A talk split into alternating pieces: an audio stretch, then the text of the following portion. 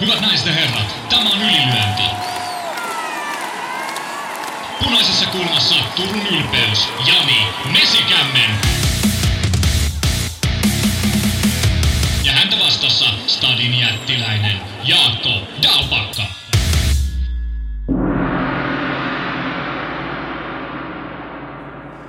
Niin lähellä, mutta niin kaukana. Sellainen oli tilanne Robert Heleniuksella ja suomalaisen ammattinyrkkeilyn kirkkaamalla kärjellä. Siitä puhutaan tänään. Tervetuloa kuuntelemaan Ylilyöntipodcastia ja tervetuloa takaisin Suomeen Lontoosta Jaakko Dalpakka. Mennään hei Jaakko suoraan asiaan. Roppe puhututtaa kamppailukansaa meillekin paljon tästä puhuttavaa, mutta sä olit paikan päällä – Eka, et ollut eka kertaa O2, siellä on käyty Lontoossa paljonkin, mutta Matchroom Boxingin isossa illassa, niin millaisia on silminnäkiä havainnot sieltä? Itse asiassa ei tokaan nyt ihan täysin pidä paikkaansa. Matchroomin iltahan oli Eeva Wallströmin ja Terry Harperin ilta. Se, äh, hieno ilta sekin, mutta siellä tuli valtaus ajasta vietettyä pukukopissa. Että ainoa, ainoa, mitä siitä näin, niin oli sitten kehän laidalta sitten Eevan matsista. Mutta nyt olin tosiaan sitten mediassa. Ja, ja kyllä semmoinen huomio tulee heti, heti mieleen, että Matchroom Boxing, vaikka iso firma onkin, niin, niin ei se koneisto ole lähellekään niin rasvattu kuin vaikka UFC ja, ja kaikki mediatoiminnot on hy, hyvin, hyvin vaatimattomia ja äh, epäselviä ja, ja siellä oltiin kamera kädessä yleisön seassa, missä yleisö kaataa kaljaa niskaa ja meillä ei ollut sähköä eikä vettä käytössä, että piti sinne mennä ostaa kaljahanalta sitten eväitä, mutta mut, mut silleen ei se haittaa, hienostihan hommat muuten toimi. Mutta näköjään tasoja on tuolla maailman huipullakin aika paljon. Ja sitten sit toinen, mikä, mikä pisti silmään, niin, niin Conor McGregor oli ehkä suosituin areenalla vierailut hahmo. Ja Sweet Caroline soi kauniisti ja sitä kaikki laulaa. Ne oli ehkä ne niinku semmoiset tunnelmallisimmat hetket, mitä nyrkkeily esitti. Ja tämä klassinen klisee, että yleisö ei tule paikalle ennen kuin vasta pääotteluun, niin se on tosi surkeeta. Et, et tyhjä areena ensimmäistä kuusottelua, niin, niin on se, se, se, on kyllä tosi, tosi laimeeta. Niin jotenkin näin niin kuin kotoa katsoen niin kuin laimeehan se tunnelma oli melkein loppuun asti. Nyt jotenkin siis pikkuhuominen, että niin esimerkiksi suomenkielisen niin kulmamiesten, no siellä puhuttiin suomea ja ruotsia, palataan siihen hetken päästä, mutta tota, niin kuin äänet kuulu kotikatsomoon asti. Ei niin kuin ihan valtavaa pauhua ollut siellä kehän ympärillä. Edes Ricky Hattonin pojan Campbell Hattonin ottelu, joka avasi muistaakseni pääkortin, niin siellä kuuluu, kun kengät liuku kanveesiin pitkin ja ei oikein ketään kiinnostanut. Ja oliko kolmanneksi viimeinen ottelu raskansarjan matsi, missä oli Kroatia vastaan Australia, niin ainoa mitä kuuluu yleisöstä, niin oli puhetta keskenään, kun yleisöt ei, ei, ei kiinnostanut katsoa matsia. Siellä jutusteltiin ja vedettiin röökiä sisällä ja juotiin kaljaa. Niin, meillä oli muutamia kommentteja noista muistakin matseista, mutta Roppe puhututtaa niin paljon, että summataan yhdellä sun arviolla ja muut. Mun silmään jäi aika vaatimattomaksi se muu anti noinkin iso ilta ja kuitenkin nimekkäitä ottelijoita oli. Mä oon samaa mieltä ja sitten kyllä kun on tottunut näissä isoissa tapahtumissa, kun ollaan käyty UFC tai nyrkkeilyyn, niin se näkyy myös katukuvassa ja O2 Arena ympäristössä, niin ei tuolla edes huomannut, että oli mitä tapahtumaa tulossa. Okei, mielenkiintoista. Missä heillä muuten, oliko punnitus jossain hotellilla vai oliko siihen joku, jotain eventtiä yleisön suuntaan tai Itse, muuta? Itse asiassa punnitus oli, oli yksi semmoinen kunniallinen suorite. Että se oli Westfield-nimisessä isossa ostoskeskuksessa tuolla Kensingtonin kupeessa. Sinne pääsi yleisö sitten paikan päälle. Nyrkkeilytyyliin sitä veny, venytettiin ja venytettiin ja venytettiin ja tapahtuma eteni tosi verkkaisesti. Mutta siellä oli, oli tota, julkkiksia paikan päällä ja TV-yhtiöt teki sieltä tuotantoa ja siellä päästiin mekin sitten ihan asiallisesti kuvaamaan. Ja täällähän tämä valkeni, tämä niin sanottu Robben ja Anton Joshuan välinen hanskagatekin sitten siellä punnituksen, punnituksen yhteydessä. Mutta se oli ihan hieno, sinne pääsi yleisöä paikalle ja se oli, se oli nätisti toteutettu. No ennen kuin mennään ylilöintiperheen kommentteihin, niin otetaan nyt se hanskageitti. Mikä on sun näkemys asiaan? kaikki, mitä mä tiedän, niin on, on lukenut ihan puhtaasti mediasta, eli, eli mitään ensikäden tietoahan mulla ei ole, ole aiheesta. Toki oli vieressä, kun Robbe antoi anto lausuntoja, tai kuvasi Iltalehdelle ja, ja, ja sitten samoin oli vieressä, kun Jari Kärkkäinen haastatteli yle, yleisradiolle sitä, mutta hommahan oli näin, että punnituksen yhteydessä niin tarkistettiin ottelijoiden toivomat hanskat ja sitten Robbe oli tilannut Grantin hanskat itselleen, mitkä on, on, on aika, aika tuommoiset pehmoiset, siis semmoista, mistä kyllä lyönnit tulee hyvin läpi ja oikein suositut amerikkalaiset. En tiedä, että itse tehdäänkö ne Meksikossa sitten, mutta anyway, tunnetut ammattinyrkkeilyhanskat. Ja Anthony Joshualla oli sitten italialaisen Leonen hanskat, jotka ilmeisesti oli sitten, mä en tiedä miten, mutta mittojen mukaan tehty – ja Robbe nimitti niitä paperihanskoiksi, kun niitä testasi ja sanoi, että näähän on ihan, ihan naurettavan ohuet ja, ja semmoista, mitkä ei täytä reilun pelin merkkejä. Ja siitä sitten vaadittiin, että Robbelle tuodaan sitten samanlaiset.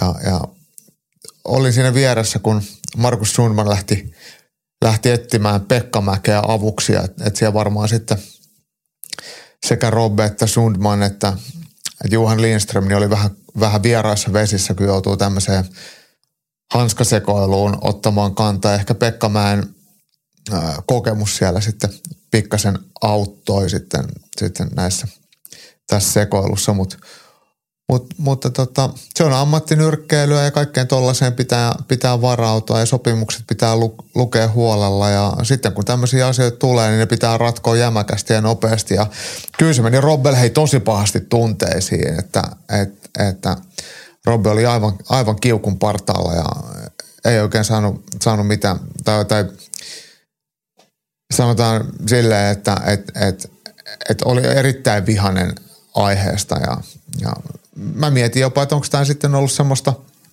äh, peliä sitten Joshua Leiristä, että saadaan heti hämmennettyä jollain keinolla tätä, tätä äh, haastajaa, kun aletaan sekoilemaan hanskojen kanssa.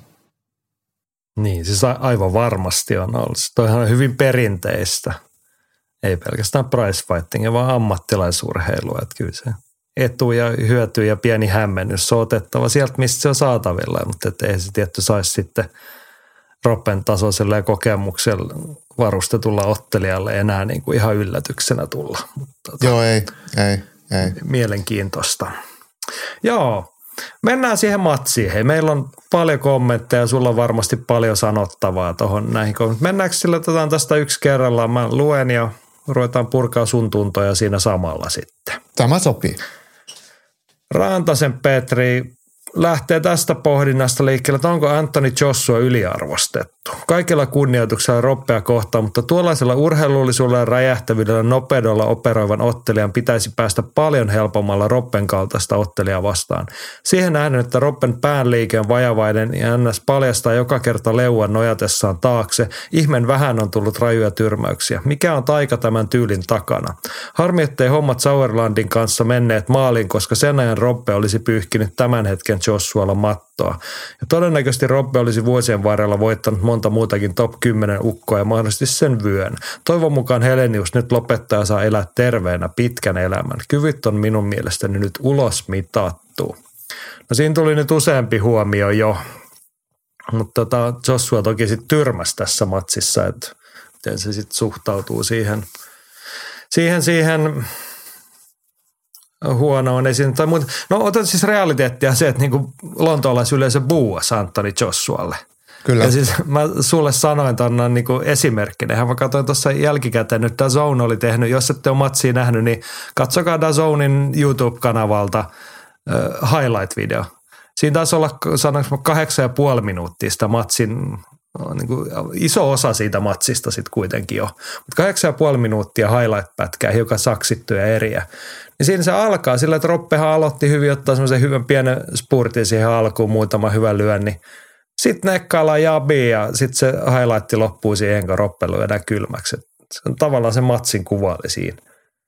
Se on, se, mm. Lähdetään Antoni Jossuasta liikkeelle. Se kysymys kuuluu, onko hän yliarvostettu, mitä mieltä olet hänen esityksestään? Oliko puuaukset ansaittuja? Buokset oli silleen ansaittuja, että, että, että Joshua kyllä meni ottelun alussa, äh, kävi varmaan aikamoista tunteiden vuoristorataa, näytti enemmän sille kuin semmoiselle strategiselle, rauhallisesti ottamiselle. Että, että hän ei selkeästi käytäkään löytänyt rytmiä, aikaa ja paikkaa. Ja tosiaan niin kuin sanoit, niin Robbi otti siinä ihan siinä alussa ihan hyvän lähdön, että, että, että homma lähti silleen nätisti liikkeelle. Mutta mut Joshuan yliarvostus on mun mielestä väärä termi, koska Anthony Joshua oli loistava otellessa Vladimir Klitskoa vastaan.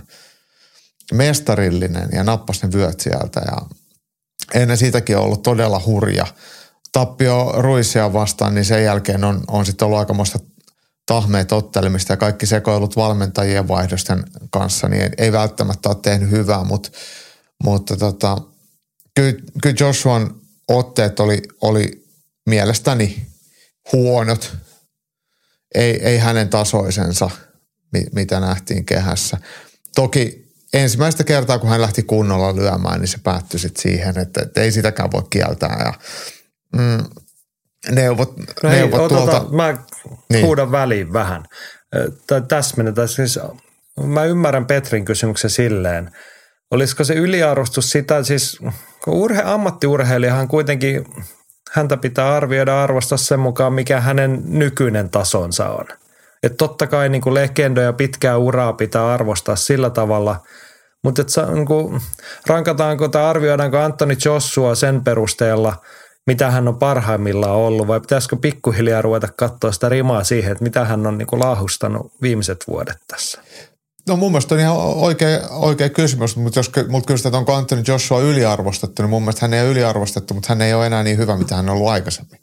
Et, et, Joo. Et nämä molemmat voi olla yhtä niin aikaa kun, totta. Niin, ja kyllä hän, on paljon saanut myös kritiikkiä nykytasostaan. Että et siinä, mutta Petriltä hyvä kysymys.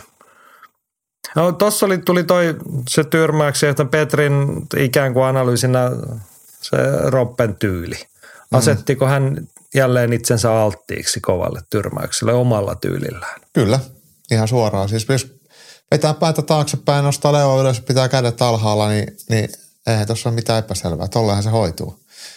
Ja mm. sitten kun kysytään, että miten, miten se niinku, ei ole niinku ilmentynyt aikaisemmin tai jotain, mutta, mutta jos ottelee vaikka Adam Kovnatskia vastaan, joka on lyhyempi koukkulyöjä, joka ei ole hirveän, hirveän ulottuva, eikä kuitenkaan sit silleen supertaitava. Tai sitten nämä kaikki spurgut, ketä vastaan oteltu Virossa ja Suomessa Saksan vuosien jälkeen, niin eihän ne tarjoa mitään. Eihän ne tietenkään, ne on ihan, ihan kehäraakkeja, ei niiden pitäskään osua. Mutta sitten jos katsotaan, miten ne tappiot on tullut, Gerald Washington, Deontay Wilder ja Anthony Joshua, niin ei ne ole mitään spurguja. Ne on ammattiurheilijoita ja niiden taustalla on huippuvalmentajia. Totta kai ne nyt näkee tollasen. Jos mäkin näen yeah. sen, niin kyllähän mm. ihmiset, jotka tekee sitä työksiä ja tekee maailmanmestareita, niin nehän syö Robert Heleniuksen elävältä. Ja se ei ole mikään tsägä, vaan se on ihan niin kuin helposti osoitettavissa. Kolme täyttä tyrmäystä, leuka pystyssä takanojassa, niin mit, mit, mitä siinä? No niin, sitten tullaan myös siihen niin kuin eroon, mikä helposti unohtuu, että paitsi sen vastustajien taso, niin – se, että kun on oteltu niitä vaatimattomia kehien kiertolaisia vasta, niin he on aina järjestäen ollut selkeästi roppea pienempiä. Lyhyempiä, huonommin ulottuvia. Sitten tuodaan Anthony Joshua, Deontay Wilderia, niin he on myös raskas sarjalaiseksi isokokoiset. He, roppe ei saa enää sitä etua siinä. Että kyllä niin kuin – no Antoni Joshualla on ne kuuluisat täydelliset välitykset kropassaan. Että ehkä hänen kohdallaan se turhauttavuus tulee siitä, että niin kuin se ei ilmene hänen ottelemisessaan, että miten hän on niin kuin fyysisesti ihan täydellinen paketti olisi tuohon. Kyllä, kyllä. Mutta se on se henkinen, henkinen aspekti, mikä siinä vaikuttaa sitten, että kaikki ei ole fysiikkaa. Se on kamppailuurheilun kauneus ja kauheus, se on niin paljon henkistä. Mm. Sen fyysille. Antoni Joshua on varmaan hirmu hyvä. Miestä koskaan tapaamatta yhtään tuntematta, niin hänestä jotenkin huokuu se, että kaikki ei ole ihan hyvin. Ja tämä ei siis tarkoita samaa, mitä vaikka Tyson Furylla. niin, joo, joo. E, asiat voi olla monella tapaa vähän heikosti, mutta hän, hän ei ole ihan niin kuin kotona niin kuin parhaimmillaan. Ei ole kun mieli aina mukana parhaalla mahdollisella. Mutta hei, mennään eteenpäin. Puhutaan Roppesta tuosta matsista. Vietiinkö? Henri jaksaa tapan, tapansa mukaisesti olla joka viikkoisen tyylin positiivinen. Henkka toteaa, että Rope otteli hienosti, lähti selkeästi voittamaan. Jabi osui hyvin, olisin toivonut enemmän takakäden lyöntejä, mutta ehkä säästeli, kun pelkäsi, että rupeaa piiputtamaan. Jossuan tyyli sopi hyvin Roppelle ja paikoin oli niitä momentteja, josta Pekka Mäki sanoi yhdellä tauolla, että tämä on sun matsi, jossa haluat. Roppe valitettavasti rupesi piiputtaan, kädet laski ja Joshua hyödynsi tänä, tämän. Oli upea yksi kaksi tyrmäys, mutta jos miettii Wilderia seuraavaksi vasta, niin epäilen, että Joshua häviää. Roppe ilmeisesti jatkaa, niin vaikka Chisora 2 olisi kiva, niin kuin mainitsin jo. Toivottavasti ei kuitenkaan lähde siihen, että yhden viikon kahden viikon varoilla lähtee matsaamaan, vaan saisi kunnon leirin alle. Hattua päästä Roppelle, ylpeä saa olla – No joo, lähdetään tuot peräpäästä purkamaan, niin kyllähän me kaikki voimme suomalaisena kamppaluurheilun ystävänä olla siitä jollain tapaa ylpeitä, että sinne rohjetti lähtee ja mm, kunniakkaasti esiinnyttiin. Ei se riittänyt mihinkään sen pidemmälle, mutta ei se myöskään ollut mikään rimanalitus mun mielestä. Ei, mun mielestä Robbe otteli tasollaan. Ja ihan, hän otteli niin kuin hän ottelee. Ja, ja hän itse sanoi, että puoli vuotta ei ole nyrkkeily ollut mielessäkään ja nyt vähän hupitreenasi sitten mielosta vastaan, että jos, jos vielä nappaiset, että valmistautuminen ei välttämättä ollut optimaalinen, mutta e, en mä usko, että vaikka valmistautuminen olisi kuinka paljon se Lahvenanmaalla syönyt lihaa ja sparrannut, niin, niin, niin maailman huippu on Robert Helleniuksen tavoittamattomissa siltikin. Mutta mut hattua pitää Robelle nostaa, että hän otteli – tai tarttutilaisuuteen, lähti ottelemaan. Ensimmäisen erän jälkeen ei hän kyllä ollut voittamassa ottelua ja, ja näki, että, että ei se ole helppoa. Ja, ja kansainvälisestikin niin joka paikassa Robben osallistumista otteluun on arvostettu. Hänen eleitä tai hänen ottelemistaan ei millään tavalla, mutta sitä, että mistä lähtökohdista otteluun lähdettiin ja miten suoraselkäisesti hän esiintyy, niin se oli mun mielestä – ehkä tässä niin kuin se isoin vienti kotiin päin. Ja mitä Robbe sanoi sitten mun mielestä Yle haastattelussa, että, että olisi pitänyt vaan pistää kaikki peliin ja oli aika paljon niin jossitteluja. Niin ehkä se sitten niin kuin, se jossittelu kannattaisi kyllä niin kuin lopettaa, että kannattaisi vaan pistää haisemaan, että, että, että jos jotain haluaa saavuttaa. Että, että, että ei se, mun mielestä ne hetket, mitä tässä ottelussa – meni Robben kannalta hyvin, niin ne oli myös isolta tasolta siitä, että Anthony, Anthony Joshua oli huono. Ei sitä, että Robbe olisi tehnyt jotain erikoista, vaan Anthony Joshua ei ole edes paikan päällä henkisesti silloin, kun Robbe aloitti. Et, et, et, vaikka mä kuinka toivon, toivon hyvää suomalaiselle urheilulle ja myös ehdottomasti Robert Heleniuksen, mun mielestä pitää olla silti rehellinen siinä, että et, et, et missä mennään – että me voidaan glorifioida asiaa, mutta ei, ei tässä nyt ollut niin lähimainkaan voittoa. Ja heti kun toinen halusi tai uskalsi vähän otella, niin matsi oli jo ohi. Eikä, et aika monta kertaa saa sottelijat totella keskenään Helenius ja Joshua ennen kuin Helenius sen voittaisi. Että, et, et, Joo, mutta hei, otetaan mm. noihin jossitteluihinkin, koska tästä oli niin kuin lisääkin Seppäsen Mikalta myös vähän pidempi kommentti. Ja Mikakin on positiivisessa hengessä, että Roppe otteli hyvin ja pysyi kelvollisesti Joshuan kyydissä melkein kuusi erää, vaikka yhtäkään erää ei tainnut voittaa. Pari asiaa ja Roppen puolesta harmittamaan. Yksi, parissa erässä Roppe oli niskan päällä pitkään, mutta erien loppupuolella ote löpsähti ja erä pääsi liukenemaan Joshualle helpon näköisesti. Ja kaksi, Helenius tuskin oli lähelläkään 12 erän ottelukunnossa. Mielosta vastaan oli valmistautunut omien sanoinsa mukaan voimareenillä ja on mahdollista, että kestävyysreenit olivat jääneet vähemmälle, kun tiesi, että Mielosta vastaan tuskin tarvitsee yli neljä erää vääntää. Tämä näkyi Joshua vastaan. Kuudennessa erässä väsymys alkoi näkyä selkeämmin, kun Helenius ei enää oikein millään jaksanut pitää käsiä ylhäällä. Yläkropan väestönopeus hidastui ja jalkojen liike väheni merkittävästi. Joshuan tasoista ottelijaa vastaan sellainen peli ei vetele.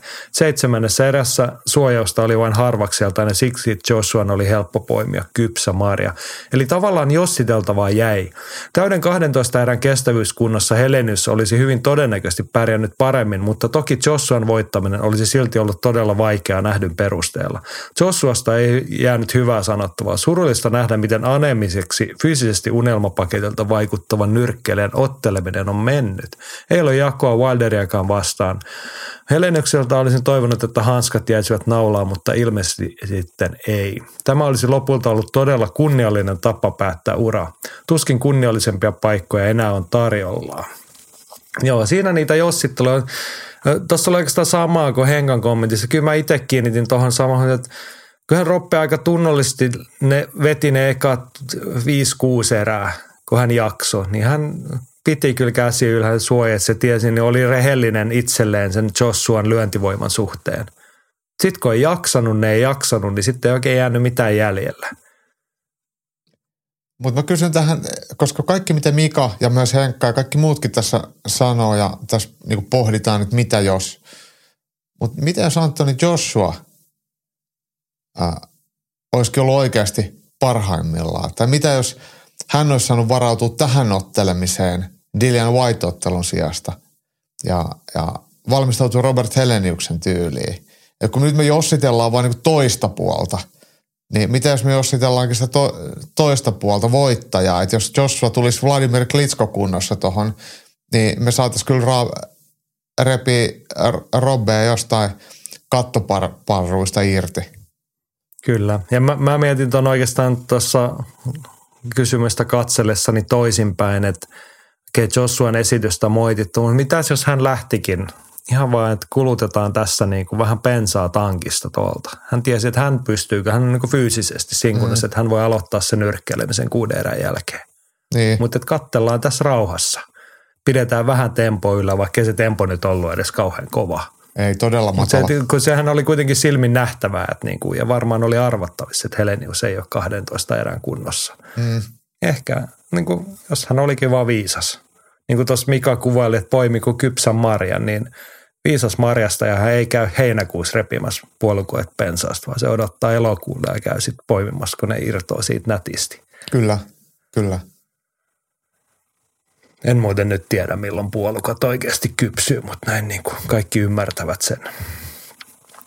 milloin sato kannattaa korjata. Se kannattaa lukea satokausi kalenterista. Niin, terkkuja Samulille. Se on muuten kohta varmaan uusi satokausikalenteri taas tulossa. Tulispa tännekin. Se on mä meidän, luulen, meidän perheessä suosittu tunne. Mä luulen, että Nakki Samuli hoitaa sulle sellaisen vuoden vaihteessa. Joo, eiköhän. Odotamme ma- malttamattomana sitä. Mutta tota, oli sellainen ajatus, mulla oli tuosta Mikan hommista jotain. Ei, kun piti tuohon ottaa, no Mika ottaa ihan suoraan kantaa. Toivoisi, että Roppen ura päättyy tähän. Ilmeisesti hän puhuu toisen suuntaista. Mutta toi on kyllä aika hyvä pointti, että, että vaan no okei, mä aina puhun siitä, että niinku jokainen saisi lähteä omilla ehdoillaan lopettaa. Että eihän tällaiseen tyrmäystappioon ole niinku varmaan miellyttävää lopettaa, että jää niinku harmiteltavaa muuta, mutta ei tuon kunniakkaampaa ja niinku näyttävämpää saun, saumaa olisi ollut. Mä mietin sellaista, että, että, että onko se sitten niinku näyttävämpää lopettaa Olavin linnasta 1600 ihmisen edessä hakkaamalla Mika Mielosta – niin, et, en tiedä. En, en, en, mä, en mä ainakaan, niin kuin mulle se ei ole niin kuin millään no ainakin, lailla. niin. No tavallaan mut, mä ymmärrän, jos, siis mä toivon, että ei tule mitään sellaista, että mennään, yritetään väkisin päästä johonkin tällaiseen vastaavaan, mm. ja sitten tulee vaan taas pää kipeäksi lisää. Mä ymmärtäisin sen, että niin kuin vedetään happea, on se sitten Olavinlinna tai mitä, niin ihan oikeasti järkätään sen niin jäähyväisottelu ja myydään se silleen ja otetaan sitten joku sinne vastaan, jos saadaan niin kuin kunniallinen otse, mutta silleen, että päästään hyvällä mielellä kotiin ja mm. saadaan niin kuin paketoida se hän henkisesti ja suomalainen nyrkkeilyyhteisö saa paketoida sen asian niin kuin silleen, en nyt sano surutyötä, mutta niin kuin sillä tavalla, että kiitos Roppe tyyppisesti. Kyllä. Ja kiitos vielä tä- tästä yhdestä kerrasta. Niin sellaisen mä olisin valmis hyväksymään, mutta kyllä nyt kun, no jos rehellisen, kyllähän se oikeasti pahalta tuntui nähdä se tyrmäys. Joo. Se, se tuntuu aina. En mä niin kuin ihan sama, vaikka olisi Kuotemaalasta se ottelija, niin pahalta se tuntuu, mutta että kun tietää ihmisen ja on seurannut sitä uraa ja niin kuin, vaikka ei olla millään tapaa tuttuja Roppen kanssa muuta kuin joskus työnmerkissä tavattu, mutta että on se niin kuin kamalaa katsoa, että niin okei, okay, tossa sitä nyt ollaan sitten. Että eiköhän se jo riittäisi. Joo, mutta tässä on nyt semmoisiakin inhimillisiä asioita kuin raha – ja tästähän spekuloitiin, että paljonko tästä tulee ja mä mietin ja sanoinkin, että varmaan eläkerahat tästä voisi saada, mutta, mutta ilmeisesti Pekka Mäki mun mielestä sanoi, että tästä tulee kyllä selkeästi vähemmän mitä, Deontay Wilder-ottelusta, että on ollut sit, sitten vähän niin kuin käänteinen tarjouskilpailu, tai siis sellainen tarjouskilpailu, että kuka tähän lähtee halvimmalla. Et, et, niin, tätähän mä sanoin viime viikolla, mm. että kun Eddie Hearn itse sanoi, että osa niistä tuolla kortilla nähdyistä raskaan sarjan miehistä oli hinnoitellut itsensä ulos. Niin, mutta mikä Mut sitten siinä siis on ollut se niinku marginaali? Että et, et, et, niin. onko tämä niinku ollut sitten niinku puolen miljoonan matsi vai 200 tonnin matsi? Ja paljon puhuttiin brittimediassa sitä, että tämä on huonoin ottelupalkka, mitä Anthony Joshua saa, mutta hän halusi kuitenkin, että tämä tapahtuma järjestetään ja kaikki muut, ketkä on kortilla, niin saa liksansa. Mm. Mutta niin, niin, tota, mut, mut niin, siis tämä rahajuttu piti sanoa samassa, että saaksit vaikka puoli miljoonaa, vaikka 300 000 tai mitä vaan, niin siitä kun vähennetään se, mitä menee tuonne Premier Boxing Championille, eli Robben omalle tallille, ne varmaan ottaa sitten jonkun siivun. Niin tota, niin jos ei se nyt oikeasti summaa sitten sellainen, että mikä oikeasti takaa sitä tulevaisuutta, niin sitä mietitään sitten, että, että okei, että jos mä saisin vielä kaksi tällaista matsia, niin sitten mun ei tarvitse enää ikinä mennä töihin, niin kuin muihin töihin. Että et, et, tota, kyllä se, niin kuin, se rahamerkitys on, on päätösten takana usein tosi iso.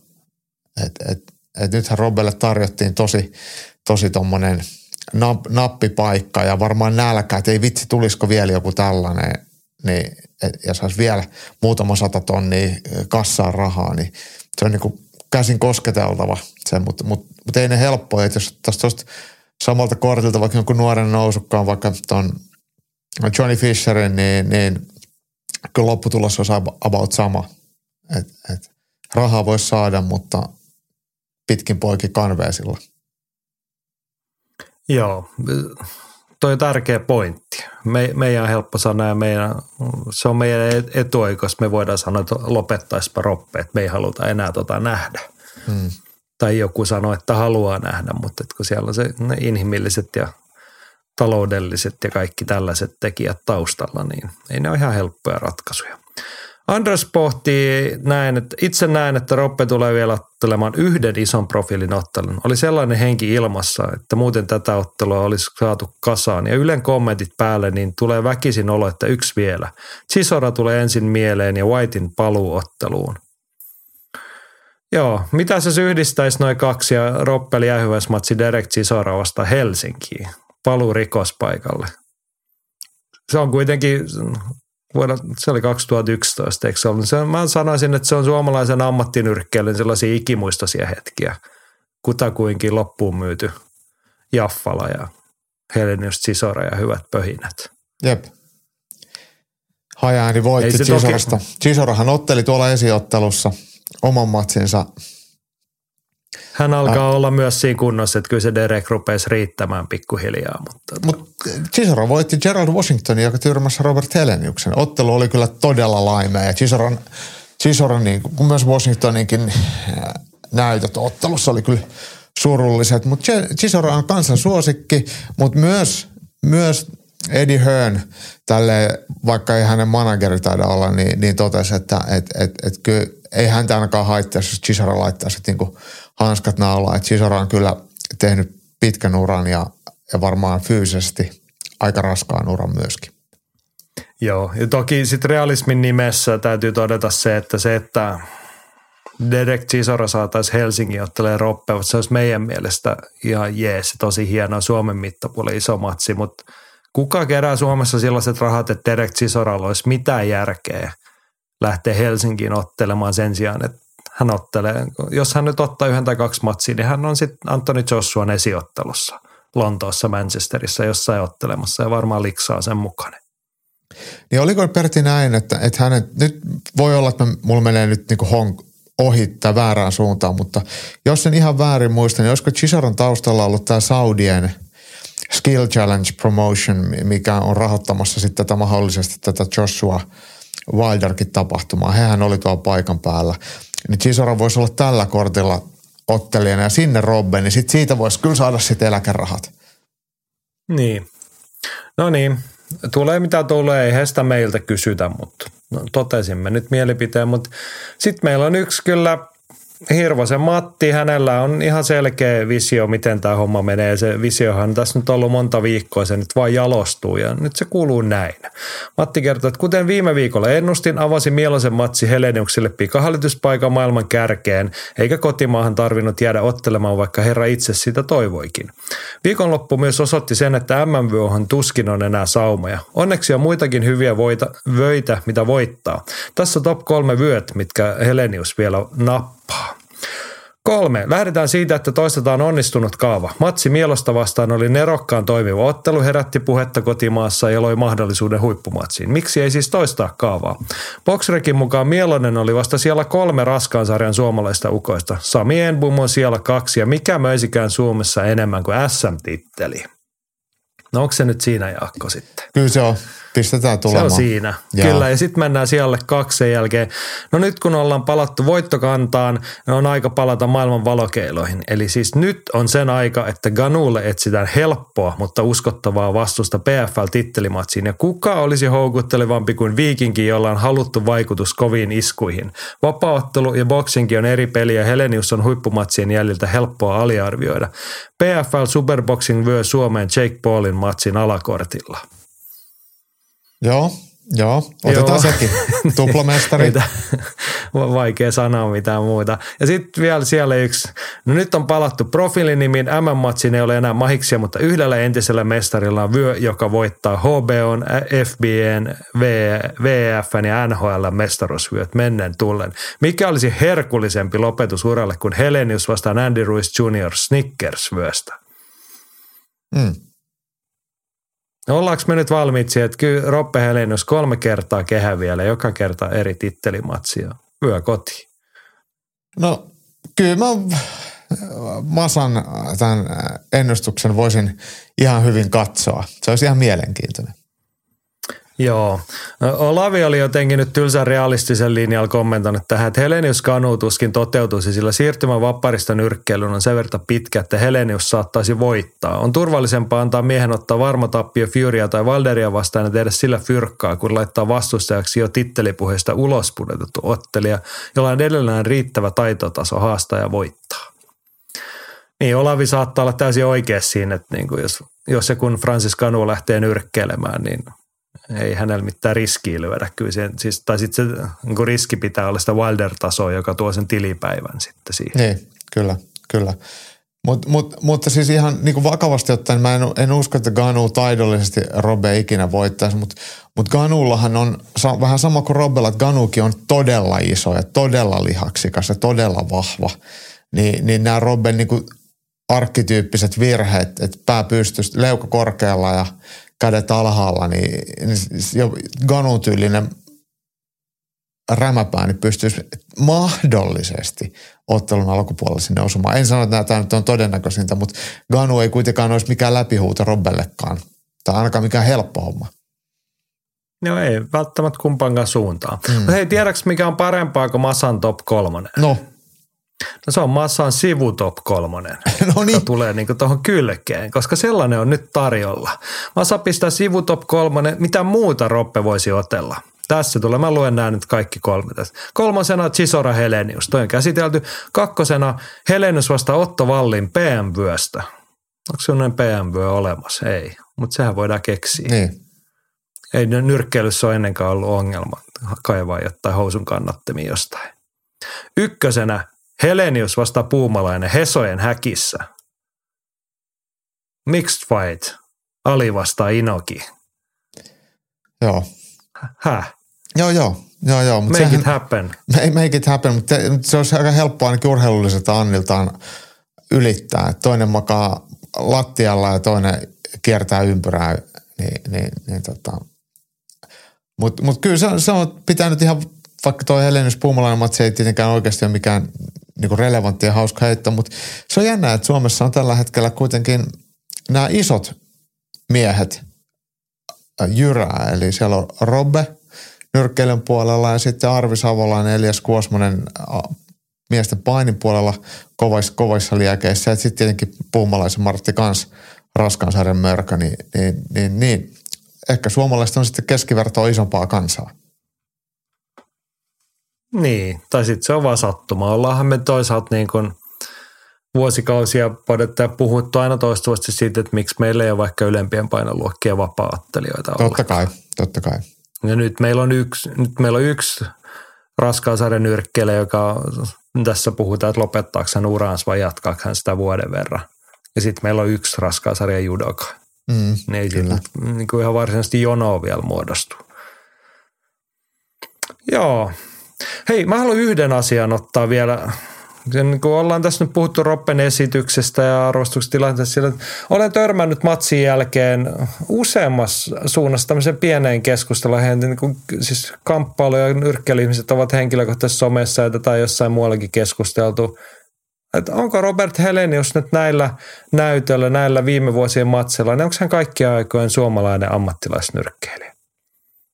Jotkut ovat sitä mieltä, että kyllä on tässä on kuitenkin käyty ottelemassa maailman absoluuttista huippua vastaan. Mitä sanoo Jaakko Dalpakka?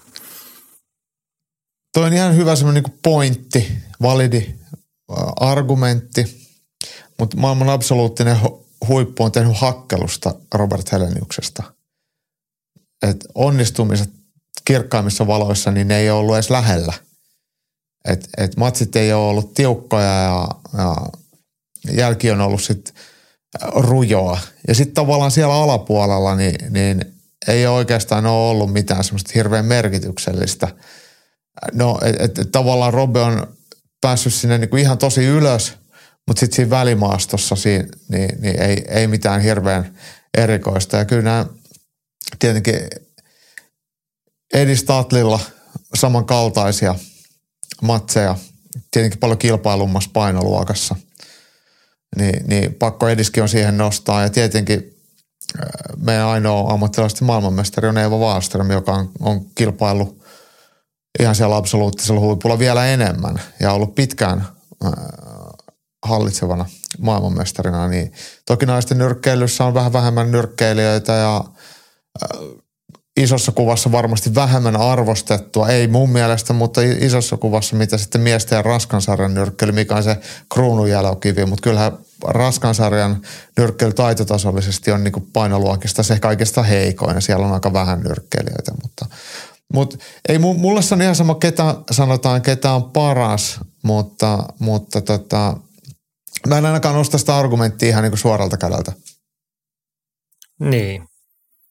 Joo, siis tämä on aina hauska puheenaihe. Tämä on sama kuin pound for pound rankki, mutta kuka on kaikki aikojen paras, niin mä en tiedä, siihen on vaikea keksiä niitä mittareita. Sä vertasit tuossa aikalaisiin. Me puhuttiin tuossa ennen taltioinnin aloittamista muun muassa siitä kuulosta Boxrec-tietokannasta, joka automaattisesti rankkaa noita matseja ja kattelit vähän niitä, että minkälaisia tähtiä mm. on millekin matsille annettu niin mä väitän, että kukaan suomalainen ei ole ottanut vastaavan tason matsia, kun Eva Wallström otti Katie Tayloria vastaan, niin kuin maailman absoluuttista huippua vastaan, ja pysyi pystyssä sen matsin loppuun asti, vaikka hävisi.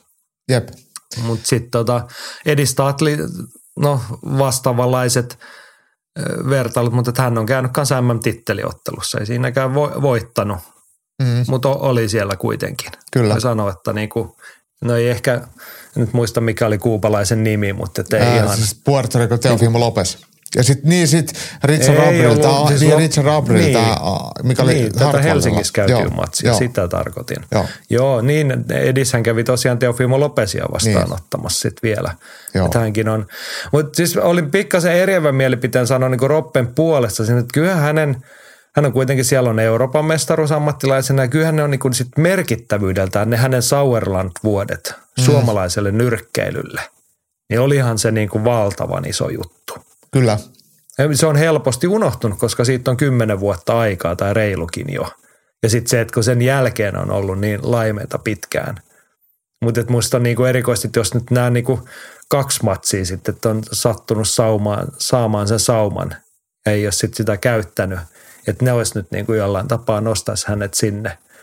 Koska kyllähän niin kuin jatkuvasti näitä sa- saumoja eri tasoa. Andy Ruiski otti Antoni Joshualta maailmanmestaruuden, kun sattui pääsemään siihen matsiin. Niin. Mutta ihan niin legendaarisempaa esimerkkinä, että olisiko Rocky Balboasta tehty useampia elokuvia, jos hänet olisi pistetty hakkelukseksi ykkösessä. Mm, totta, Häh?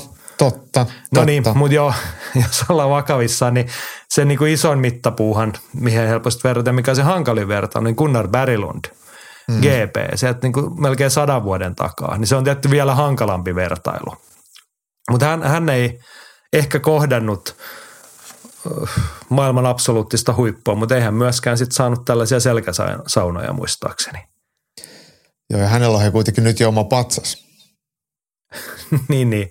Mutta joo, siis en mä, mulla, ei ollut, mulla ei ole vastausta itselläni tuohon kysymykseen. Mä oon, oon kiinnittänyt huomioon, että tota on nyt viime päivinä puhuttu ja että ehkä meidänkin täytyy ottaa siihen kantaa. Mutta kyllä vai ei? Tai mihin sä sijoitat Roppen suomalaisen nyrkkeilyn kanonissa? Mm, ehkä mä sanon, että hän on paras suomalainen raskassarjalainen. Jopa ohi Toni Halmeen. No se on kyllä aika kova statementti sitten jo. Joo. Mä, mä jotenkin haluaisin näitä niin kaikkia, onko paras, kun se on niin, kuin ihan mahdoton verrata vaikka Berilundia ja Heleniusta. Ja sitten taas, että Helenius Wallström, kaksi täysin erityistä, niin kuin paitsi eri sukupuolta, niin aivan eri painoluokat ja erilaiset näytöt, erilainen kilpailu. Niin se, mutta merkittävyyden kautta – niin siinä mä sanon, että Roppe ei ehkä ole se kaikki. Gunnar Berglundia ei voi sivuuttaa siinä hänen historiallisessa merkityksessään. Mutta mm. sille niin kuin samalle janalle, kyllä mä esimerkiksi nostan se, että mitä Amin Asikainen teki omalla urallaan, nousi Euroopan mestariksi ja oli ne hyvät vuodet siinä, niin mikä se merkitys oli suomalaisen ammattinyrkkeilyn niin kuin ihan uudelle nousulle – mikä ja. mahdollisti vaikka sen, niin kuin mitä Roppe on päässyt tekemään sitten ammattilaisuransa alusta lähtien, tai edistatlit ja muut. Kyllä. Niin sitä hi, niin kuin historiallista, niin kuin kulttuurista merkitystä Roppen on kyllä hirveän vaikea näillä näytöillä vielä ohittaa. Mä oon samaa mieltä. M- mutta ei se, niin kuin, että mi- mihin järjestykseen niitä sitten laittaa, niin ehkä mä sanon silleen epäreilu ympäripyörästä, että kyllä sinne top vitoseen mennään vähintään Roppen kanssa. Että onhan, niin kuin, onhan tämä nyt yhtä lailla merkittävä. Ei meillä niin kuin varsinkaan nykyisellään, kun Tatli ja Wallström on lopettanut, niin onhan tämä nyt aika merkittävä, että joku käy tuollaisissa kinkereissä. Ja sit niin kuin, joo, se, sitä ei pysty sivuuttaa, että ei siellä kukaan muu ole ton kokoisissa illoissa sitten käynyt Näinpä. Kyllä. Joo. No ei saatu siihen vastaan, mutta jos teillä siellä yliläntiperheellä on vastaus, niin palataan tähän seuraavassa podcastissa. Olisiko nyt aika mennä eteenpäin? Mennäänkö me meren taakse? meren taakse, vähän pienemmällä areenalla kuin UFC Apexin, koska UFC oteltiin viime viikonloppuna. Ei me sitä sivuuteta, koska meillä on semmoinen henkinen velvollisuus tehdä UFC Top 3. Seppäsen Mika itse asiassa saa kunnian, kun sä olit tuolla nyrkkelykirjassa, sä oot vähän vähemmän seurannut UFCtä, niin todettiin, että Mikalla oli niin hyvät nostot, että tässähän se, tämä on aika lähellä se, mitä jos mä olisin saanut yksin saanut tämän top kolmosen päättää. Niin se olisi tässä. Antaa Mikan kertoa ja tästä tulee kolme olennaista nimeä, kolme jotka me nostamme tässä nyt esiin. Ja Mika hehkuttelee, että olipahan UFC-iltama seitsemän ensimmäisen erän keskeytystä, mikä on jaettu ennätys. Ja lisäksi jokainen prelimien matsi päättyi keskeytykseen. Viime viikolla puhuttiin Eminem-kirouksesta ja taas se kävi todeksi Apexissa. Ennakkosuosikkina matsiin lähtenyt Francis Marshall tuli häkkiin Eminemin musan saattelemana ja lähti häkistä yltäpäältä veressä ja ruhjeilla. Niin, hmm. pysäytetään. Siis MOT. Niin kuin, siis kyllähän nyt oli, niin kuin, ja niin kuin viime viikolla todettiin, niin se lähentelee niin kuin yhtä se todennäköisyys, että häviät, jos tuut Eminem. Ei ole kuunneltu podcastia siellä Marshallin tiimissä. Mutta se varsinainen nimi tässä on se, mikä jatkaa, että Marshallin voittanut Isaac Dulgarian tosin oli todella väkevän oloinen heppu, hurjan kovaa painia ja viheliäistä ground and poundia. Tässä ukossa on potentiaalia pal- paljon, illan ehkäpä suverienein esitys – Meitsi tykkäs. Oli kyllä niin kuin todella väkevä sisääntulo UFC-kehiin. Ja hän tietysti tunnisti, että no nyt siellä soi Eminem, että tämä matsi mä voin. Hän sai varmaan siitä lisäpuustia sitten vielä. Mutta oli hyvä esitys. Ja sitten Mikael toinen nimi. Joka meillä on ollut monesti esillä. Olen pitänyt Khalil Roundtreetä vaina varsin keskinkertaisena, pehmeäkätisenä, ylilihaksekkaana möykkynä, mutta mitä vielä? Ukko painaa nyt neljän ottelun voittoputkessa, eikä ex-hevari Chris Daukaisilla ollut juuri mitään sanottavaa vastaan. Roundtree on nyt tukevasti top 15, joten on ylittänyt ainakin kaikki omat odotukseni häntä kohtaan.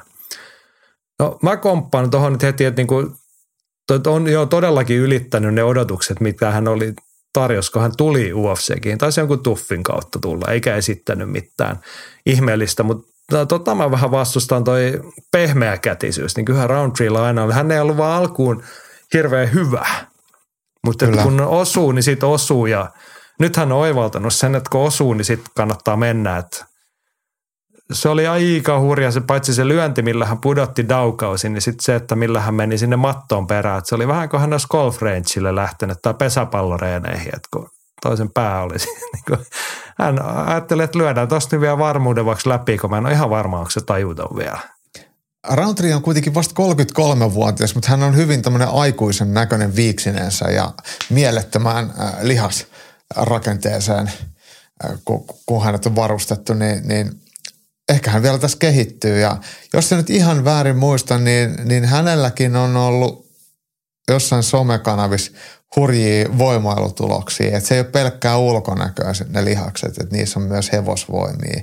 Niin, niin kyllä tuollaista katsoo, että lisää vaan roundtreetä. Ja siis parastahan Khalil Roundtreessa, että hän muistuttaa tätä, mikä se ei oliko tappavassa aseessa Mel Gibsonin parina – Mm, ja Danny, Danny Glover. Glover. Mm. Niin, se on aika paljon samaa kuitenkin. Ma, mä ajattelin enemmänkin poliisiopisto Hightower. No hän on ehkä siitä välistä. Mm. Heidän yhteinen lapsensa, Hightower ja Danny Gloverin lapsi. Niin tota. Joo, mutta hänessä on semmoista niinku mystistä sympatiaa herättävää olemuksessa kyllä. Mutta sitten kyllä, tämä oli ihan kiistatta mun listan kärjessä kanssa. Mika kertoo, Damon Blackshear lopetti vastustansa UFC-historian kolmannella twisterillä. TVstä katsottuna historian kaksi aiempaa twisteriä, nämä on muuten Korean Zombie ja Bryce Mitchell, ovat olleet visuaalisesti helpompia ymmärtää, että miksi vastustajan pitää taputtaa, mutta tästä twisteristä sitä en kovin hyvin osannut nähdä. Osaako Jaakko selittää, että mihin se twisterin teho kohdistuu, eli mihin paikkaan se sattuu tai kuristaa tai puristaa eniten? Haluatko vastata vai luenko täältä, koska meillähän on tähän vastaus tähän kysymykseen. Annetaan Olavi hoitaa. Olavilla oli hyvä vastaus, niin annetaan puheenvuoro Joo. hänelle. Lahikaisen Olavi raportoi, että Twister on käytännössä selkärangan manipulaatio. Eli stuntin idea on se, että torsoa kierretään vähän niin kuin pullonkorkkia avattaisiin, kunnes jotain pasahtaa. Notkealla urheilullisella kaverilla tukeva lihaksista usein kestää virutusta, jolloin ensimmäinen pamahtaja on selkä. Twister, kuten myös yleisimmät rankamanipulaatiot, niin kuin can opener ja cement mixer, on vähän kuten jalkalukot. Niissä pitäisi taputtaa ennen kuin sattuu. Sitten kun sattuu, niin kakka on jo potkurissa. Fiksumpi kaveri siis taputtaa, jos tajuaa, ettei tuosta enää pääse pakoon. Toki tunnetusti tuolla tasolla ei pärjää olemalla fiksu ja varovainen, mutta vastaus tähän on selkä. Se sattuu selkään. Joo, näinhän Kyllä. se on. Siinä väännetään, niinku, tai niinku ehkä enemmänkin jalkoja pidetään paikalla, estetään alakroppaa kääntymästä ja sitten väännetään toiseen suuntaan yläpäästä, niin eihän se hyvää tee ihmiselle. Ja sitten se vähän sama kuin, just, kun, kun oikeastaan kaikissa muissakin lopetuksissa, niin siinä kun se, mitä nyt voi sanoa, että se, se lopetus kiertää jonkun tietyn pisteen yli, niin sitten sulla ei ole enää oikein voimaa pistää vastaan. Että sä menetät sitten sen – niin kuin taisteluta tai niin kuin kyvyn pistää hanttiin. Sitten sit on kyllä se tilanne, milloin kannattaa lo, taputtaa. Et jos kyseessä nyt on joku vaikka suora käsilukko, niin se ei ole niin vaarallista, että se on sitten vain kyynärpää tai vaikka olkapää, mitä väännetään. Mutta jos kun väännetään rankaa, niin siinä kyllä kannattaa olla silleen hereillä. Joo. Ja siis mä mietin, että se on aika vaativaa niin kuin siihen kohteeksi joutuvalle myös paitsi sen kivun suhteen, mutta tuskin noita twistereitä niin kuin reenisalilla tulee ihan niin kuin rutiininomaisesti vastaan, että sä tunnistat sen, että ai hitto, nyt mä oon tässä ja nyt niin kuin käy näin ja nyt mun pitäisi löytää jostain käsi, millä mä taputan ja muuta. Että niin kuin, se vaatii myös niin kuin sellaista tilannetajua, että siellä ei toivottavasti olla ihan pökerryksissä, ettei käy oikeasti huonosti. Kyllä. Mutta joo, siis Kome oli lopetus. Kome esitti se paras tietty, että se oli Damon heittomerkillä. Blackshear, joka tämän teki. Hän on mun suosikkiottelijoita niin nykyään, niin kyllä sillä pääsee top kolmosen kärkeen. kiitos Mikalle. Hoidit hommia meidän puolesta. Mutta ei hei, toki... mulla, olisi, mulla olisi tuohon Damon Blacksheriin ja muihin UFC ja mu, vaikka muihinkin kamppailuurheilijoihin, että jos sun etunimessä ja sukunimessä on tämmöisiä heittomerkkejä, niin mikä todennäköisyys on, on olla hyvä tai huono, niin joku tilastonikkari voisi varmaan senkin meille kertoa. No mä veikkaan, että Hirvosen Matti laskee meille ensi viikoksi heitto, etunimen heittomerkillä varustettujen UFC-ottelijoiden voittoprosentti. Mä luulen, että se ylittää jopa niin kuin Eminem-kirouksen todennäköisyyslukemat se toiseen suuntaan. Masa voi lähettää sitten se laskelma Andille tarkastettavaksi, koska Andillä, Andillä tämä tota, tilastotiede on kuitenkin ihan... On, no niin Andy osaa sitten pyöristää oikeaan suuntaan niin. sen luvun kuitenkin. Joo, mutta hei, ei me toki olla nyt laiskoteltu, mikä ihan pelkästään tehnyt meidän hommi, koska mä tein oman, mä tein, tossa oli, tuolla oli paljon brasilialaisia ottelukortteja, mä tein brassit top kolme. Tykittelen sen tästä nyt ihan vaan nopeasti läpi, kun löydän tuosta muistiinpanot oikeasta paikasta. Kolmosena Jacqueline Amorim, prelimien loppupäässä komea voitto Montserrat Ruisista – kolmannessa erässä. Siis oli väkevä esitys häneltä aiempaan nähden selkeä tasonnosto, ei jättänyt meksikolaisille mitään saumaa sitten keskeytysvoitto ground and poundilla. Niitä ei liian usein naisten matseissa näy. Mutta oli väkevää. Toisena sitten päästään, tein tämän listan sen takia, että tässä on mun molemmat viime viikon tärpit. Kakkosena Luana Santos, 23-vuotias prassitulokas, joka illan ekassa matsissa voitti ekan erän tyrmäyksellä Juliana Millerin tai keskeytyksellä, tai TKO se taisi olla, mutta siinä oli vähän semmoista perinteikkään catfightin henkeä, että siinä pistettiin aika niin kuin, jätettiin tekniikka kulmamiehille, pistettiin propellit pyörimään Tipi Hirvikankaa sanoi ja sitten pyöritettiin niin kauan, että toista asui tarpeeksi paljon ja homma pistettiin poikki. Ja Juliana Miller oli selkeä, hän, se taisi olla niin kuin se keskeytettiin pystys, mutta hän oli sen näköinen, kun tuomari tuli väliin, että mitä täällä tapahtuu. Joo. Et e, eikä tullut mitään yksittäistä kovaa lyöntiä, vaan että se niin oikeasti Santos myllytti ja myllytti ja se oli niin kuin, niin ihan viittavaille holtitonta, mutta hyvin viihdyttävää, sanotaanko näin. Sitten toista koulukuntaa nosti viime viikolla myös esiin 21-vuotias Jasmin Lucindo ja voitti itseään huomattavasti kokeneevan Poliana Vianan prassiottelijoiden kohtaamisessa. Mä ehkä vähän povasin toiseen suuntaan, että Viana olisi tämän vienyt kokeneen, mutta Lucindo todella hyvä esitys. Ja tokassa erässä Arm Triangle kuristus, niin oli kyllä hienoa tekemistä. Lucindo, itse asiassa hänellä on yksi matsi enemmän mitä Vianalla, mutta toki Poliana Viana UFC-vakio-nimi, eli vähän korkeammalla tasolla otellut sitten. Niin, ja kymmenen vuotta vanhempi ottelija, mm. että on niin kuin sitten muuten kokemusta silleen, että Lucindo on ikänsä nähden, hän on hämmentävän paljon noita matseja vedellyt siellä prassien kehissä nuorella iällä, mutta et, joo, hyvä huomio. Ja se, miksi mä halusin tehdä tämän top kolme listan, nämä nimet oli mulle päivän selviä, vaikka illan pääottelussa oli kaksi prassiottelijaa. Vicente Luque ja Rafael Dos Anjos ottelivat viisi erää miesten välisarjassa ja Luke voitti pisteinä, kukaan ei sitä ehkä halua muistella. Tätä Hanna se Jimi kommentoi, että viikonloppuna oli erittäin nautittavat prelit UFCssä. Sammutin television vasta pääottelun kolmannessa erässä. Menetinkö jotain tärkeää matsin loppupuolelta? Et, koska se oli ihan samaa se loppupuolikin. Siis herrat tuli sinne UFC-pääottelun TV-kamerat eteen ja käytännössä väänsivät häkkipainiin viisi erää. Joo todella vaatimatonta herrat. Mutta se oli varmaan ihan hyvä, kun lukee kärsi sen vuoden vuosi sitten, niin ei tarvinnut lyödä päähän.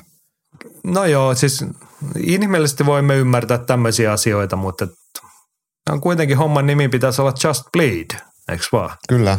Ei tänne tarvitse tulla tuollaista sitten. Menette sitten johonkin lukkopainikkisoihin, jos te mm. sellaista haluatte tehdä. Joo. Siis se ei tarkoita sitä, jos ottelussa on viisi erää, että kaikki viisi erää pitäisi käyttää. niin, ei siellä tuntipalkalla olla. Mm. Ja polis. Sellainen UFC, jolta sitten meillä olisi vielä tähän kotimaan katsaus, vaikka roppeesta puhuttiin pitkään, niin muut kotimaiset mielenkiintoista juttua. Saatatte muistaa tuossa heinäkuun puolella joku, mä muistelisin, että joku tämmöinen kamppailuaiheinen kotimainen podcast puhuu siitä, että eikö se maku nyt varmaankin ole menossa oktagoniin ottelemaan ja sinne miljoona euron turnaukseen. Muistaaksä tällaista juttua? Joo, mä ämärästi muistan jossain kuuleeni. Joo. No sellaista, mutta nyt viime viikolla Makvan kertoi sen sitten itsekin someen, että 2024 ja sinne ollaan menossa. Tsekkiläinen Octagon promootio ja Korhosen Mika tämän nosti tässäkin nyt vielä esiin, että Mako on siis tehnyt sopparin tsekkiläisen Octagonin kanssa. Ylellinen miettii, että millainen ponnahduslauta tämä on jatkoa ajatellen. Ilmeisesti siellä on joku miljoonan euron turnauskin tulossa. Joo, siis homma on se, siellä on tällä hetkellä jo välisarjan miljoonan euron palkintoturnaus käynnissä – ja nyt sitten ei ole mitään siis julkistettu vielä tarkempaa tietoa, mutta ymmärsin näin, että ensi vuoden puolella alkaa kevyt sarjan turnaus ja Makvan Amerikani nostaa painoluokkaa ja menee sinne. No, mm. Jaakko, tähän nyt sitten se lopullinen analyysi tästä. Mitä mieltä? No mun mielestä ihan hy- hyvää mieltä, että hienoa, että tämmöiseen pääsee mukaan ja varmaan tasollisesti ihan kelpo ja en mä tiedä, onko se välisarja mikään huono juttu Makulla mitenkään, hän on ihan raamikas kaveri ja menestystä tuohon, se on mun mielestä, eikö se ollut niin 16 ottelijaa, siinä oli niin kuin neljä kierrosta siinä vedettiin mun mielestä. Siinä välisarjankin. Joo, niin, tos, joo. Niin tota, kun, kun eihän me vielä tiedetä yhtään muuta osallistujaa, kun niitä ei mitenkään julkaistu koko turnausta virallisestikaan, niin, niin, niin se, että kuinka pitkälle vaikka pärjää tai pääsee, niin, niin sitä on vaikea analysoida. Toki voittoa joka matsihan aina toivotaan suomalaisille, mutta ei niinku realiteetti, että kuinka kova se turnaus on, niin sitä on vaikea sanoa. Joo, mäkin sen Tero tätä kysellä, että keitä muita siellä sitten ottelee kevyen Ei ole tosiaan, ei, ei ole julkistettu eikä nyt sattunut ainakaan mun somessa silmiin, että muut ottelijat olisi vielä tuuletellut siellä olevansa mukana. Mutta kannattaa, jos kiinnostaa, niin se katkaa, paitsi Octagonin iltoja kannattaa katsoa. Eikö ne nyt ollut Dazonilla nykyään? Joo, Kyllä. Sieltä kuukausitilauksella näkyy ja sehän se välisarjan turnauksessa olin sanomassa, että kannattaa tsekata vähintäänkin niin tuloksista, että mitä ukkoja. Siellä on kaiken näköistä aika tuttuukin nimeä ollut mukana. Meille suomalaisille UFCn seuraajille mukana ja syyskuussa Frankfurtissa, nähdään muuten Octagon on kovasti kansainvälistä nostetta. Nyt Saksassa Frankfurtissa – ja sitten marraskuussa heillä on ensimmäinen britti-ilta Manchesterissa. Mutta tämän syyskuun otin esille sen takia, että siellä on tämän välisarjan turnauksen välierät. Neljä ottelijaa jäljellä. Siellä on tsekki ottelee Kosma ja sitten kolme tutumman puolesta nimeä. UFC veteraani Bojan Velikovic, mikäs Mihailidisin, onko se Andreas vai mikä en Kreikan mies? Joo, on, on. No, kuitenkin on, on, on Andreas käynyt, Mihailidis. Velikovic, Mihailidis käyneet UFCssä – ja sitten neljäntenä Tanskan Louis Glisman, jonka joku ehkä muistaa siitä, että hän voitti Henkka Lintulan tuossa Kyllä. taannoin. Niin. niin, niin. Tämän tyyppisiä, noita nimiä, siis tämän tason nimiä, voisin sanoa, että jos noi on nyt neljä jäljellä, niin niitä oli kahdeksasta kymmeneen. Semmoisia ihan tuttuja UFCssä käyneitä mu- muitakin siellä siinä turnauksessa. Niin kyllä mä odotan, että tollainen palkintopotti, niin se varmasti vetää puoleensa sitten muitakin. Et mä luulisin, että maku on aika hyvä mittapuu sille, että minkälaisia nimiä sinne tulee. Mutta hän ei varmasti ole niinku mikään yksinäinen tähti siellä.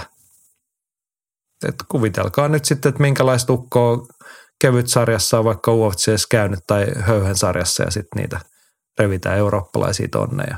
Oli siellä välisarjassa, oli sitten Australiasta asti John Hathaway, joka palasi pitkältä ottelutauolta, niin tämmöisiä mutta varmasti mä veikkaan, että mielenkiintoinen turnaus saadaan aikaiseksi. Joo, Samulilla oli tuohon vielä kommentti, että miten ne syksyn ottelut toteutuvat, jos turnaus alkaa ensi vuoden puolella. Ja tarkoitus oli ottaa pari matsia nopeasti syksyllä. Onko siellä jotain hypenrakennusiltoja turnauksen ottelijalle vai mitä matseja meinasi ottaa? Niin Makuhan siis jossain ö, haastattelussa linjastossa, että hän ei aio tässä, niin kuin, tai että hän haluaa nyt nopeasti otella tämän vuoden puolella, niin – se on mielenkiintoista nähdä makua ennenkin, siis kun hänen uransa olen sen toista vuosikymmentä seurannut, niin puhunut kaikenlaista, sitten ne asiat ei aina ihan kaikki toteudu. Niin pienellä varauksella nyt suhtaudut, että jos toi paikka on nyt tossa, niin ottaako oikeasti syksyllä matsin, koska se on, musta se on riski. Ellei se ole sitten joku niinku päiväselvä, että no meppä ottaa tota yksikätistä lukkopainia vastaan tonne – se ei ole koskaan lyönyt osumaan vapaattelumatsista tyyppisesti. Mutta jos ottaa niinku semmoisen järkevän oman tasoisensa matsin, niin sehän on riski, koska Makula ei ole liikaa voittaa viime vuonna. Että miten se vaikuttaako se tuohon turnaukseen, jos se nyt sitten meniskään nappiin? Näinpä. Mitä meinaat? No, mä, mä veikkaan kyllä, että Makman ottelee syksyllä. Et, et, tota, tosiaan, hän puhui, että haluaa olla lokakuussa ja marraskuussa silloin, kun mäkin olin siellä vierailemassa. Se taisi meidän haastattelussa, sen sanoo. Niin, niin lokakuussa otellaan Bratislavassa Slovakiassa ja sitten tosiaan toi Manchesterin ilta on sitten marraskuussa ja marraskuussa on myös Saksassa. Että kyllä niin mahdollisuuksia otella on ja sitten kun ei ole ihan varma, että kuinka, missä kohtaa ne, ne avaa sitten tämän, tämän turnauksen. Että sekin voi olla, että sekakierros saattaisi vaikka olla jotain vuoden puolella. Ihan vaan niin kuin heittää. Niin.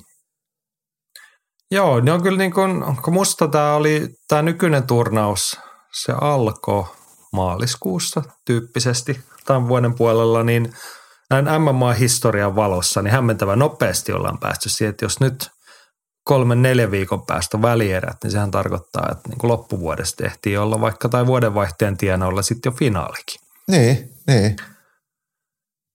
Et sitten ehkä todennäköisempää, että se voisi se uusi turnaus alkaa vasta sitten sen finaalin jälkeen, tai en, en tiedä. Mutta eikä meillä ole nyt mitään tietoa tuosta tottelee tai ei.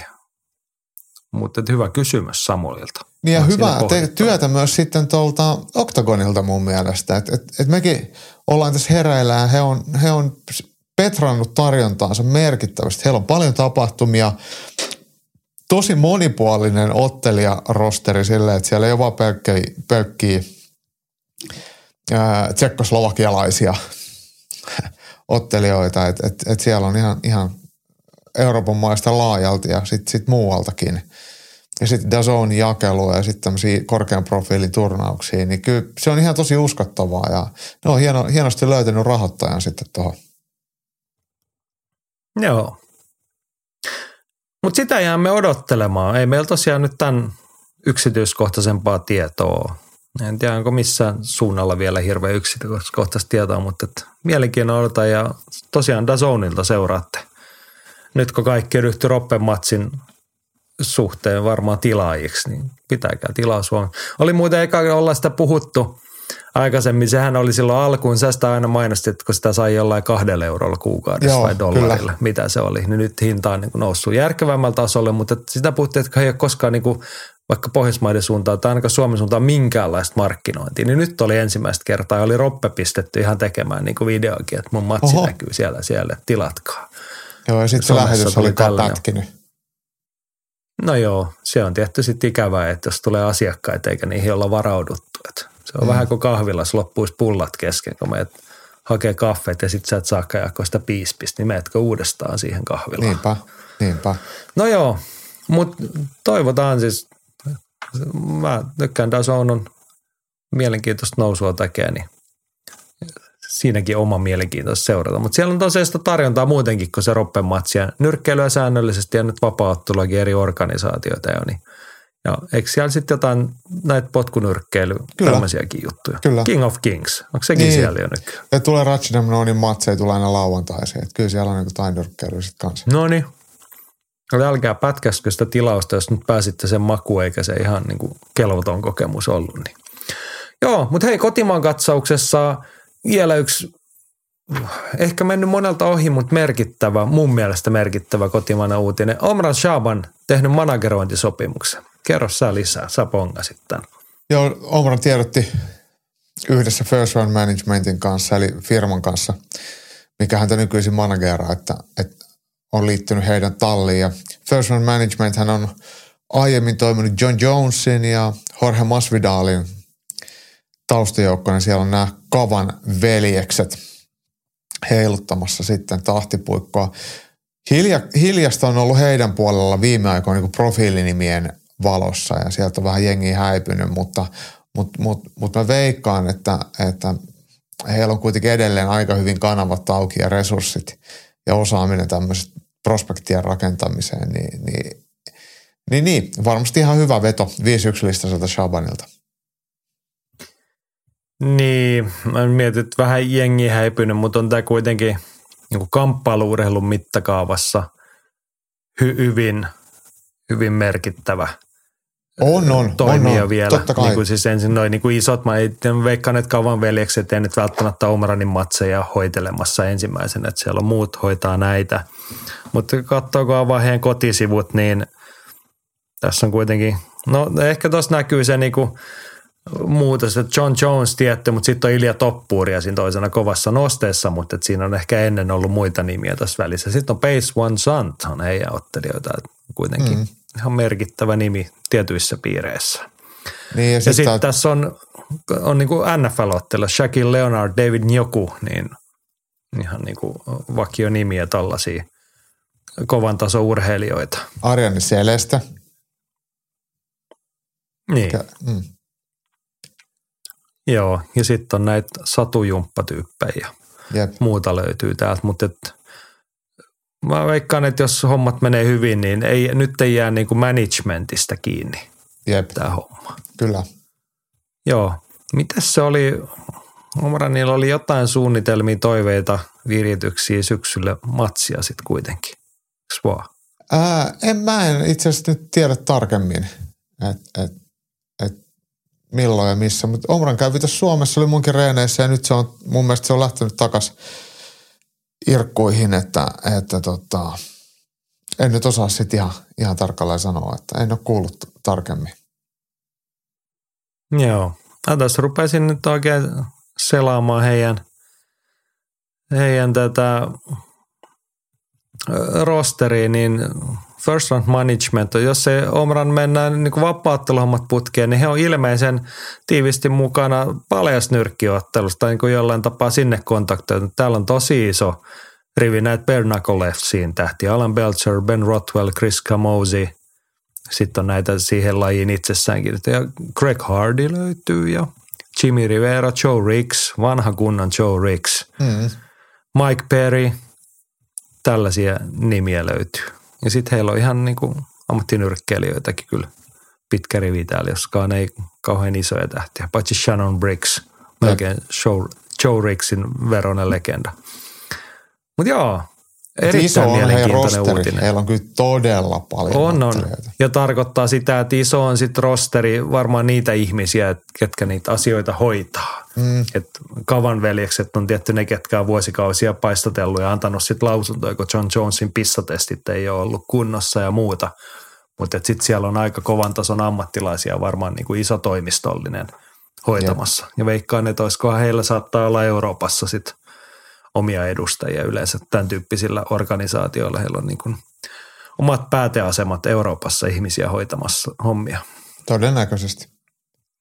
Joo, kiinnostavaa. Pysymme taajuudella ja seuraamme tätä.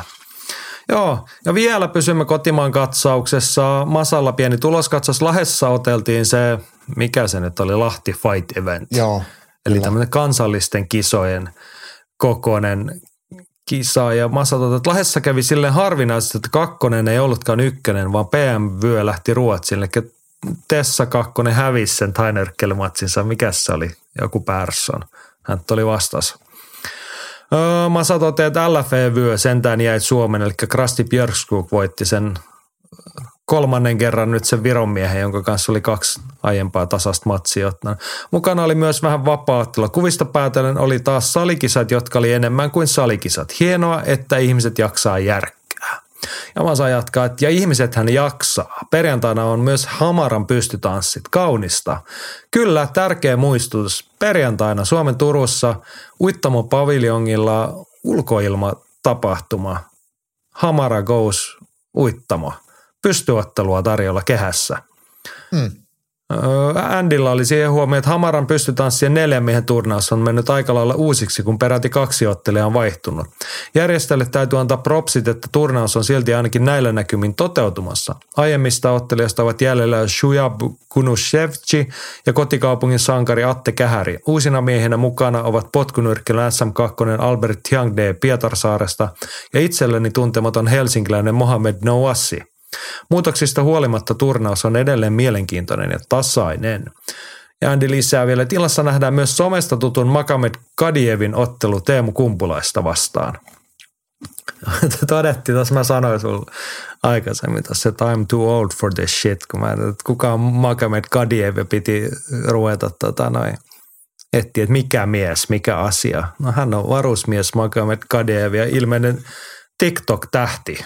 Mä lopetin siinä kohtaa, kun hän esitti Robert Heleniuksen otteluhaasteen tuossa tämän viikon puolella. Että no niin, tiedän tarpeeksi. Mutta hän ottelee siis Hamar Go Suittamoillas hmm. perjantaina. Muistakaa, hei, kamppaluurheilu on parasta paikan päällä. Mitäs Jaakko, onko jotain odotuksia Hamara-illan suhteen? No valitettavasti en kyllä ehdi paikan päällä, mutta ehkä jos se jostain näkyisi vaikka jonain striiminä, niin perjantai-iltana sitä voisi kyllä katsoakin, että mä oon koirien kanssa kotona ja ehkä mä voin sitten vaikka pitsi tilaa, tilaa pizzaa tai naapuri intialaisesta vähän naanleipää ja jotain terveysruokaa ja katella hamaraa. No, en uskalla luvata jo mitään tietoa epäillä, että saattaa olla pienemmä profiili ilta, että ei välttämättä striimikä tarjolla. Mutta hei, hyvä uutinen. Hamara MMA Vol 4, onko tämän huomannut? Marraskuu 11. päivä kupittaa palloiluhallit Suomen Turku. Joo, olen huomannut sen ja se on todella hienoa, että se tapahtuu. Mun mielestä Makun Broidi Areshan on siellä ottelemassa, tekee vapaatteludebyytin. No niin, siihenkin jo odotettu. Pistäkää päivämäärä muisti 11. marraskuuta. Hieno lisää, aktiivinen kotimainen kamppailusyksy on alkamaisillaan perjantaina uittamolta ja sitten alkaa vapaatteluorganisaatioidenkin tykitys tuossa jo lähiviikkoina. Keitsi oli milloin? Toinen yhdeksättä. Toinen yhdeksättä, joo.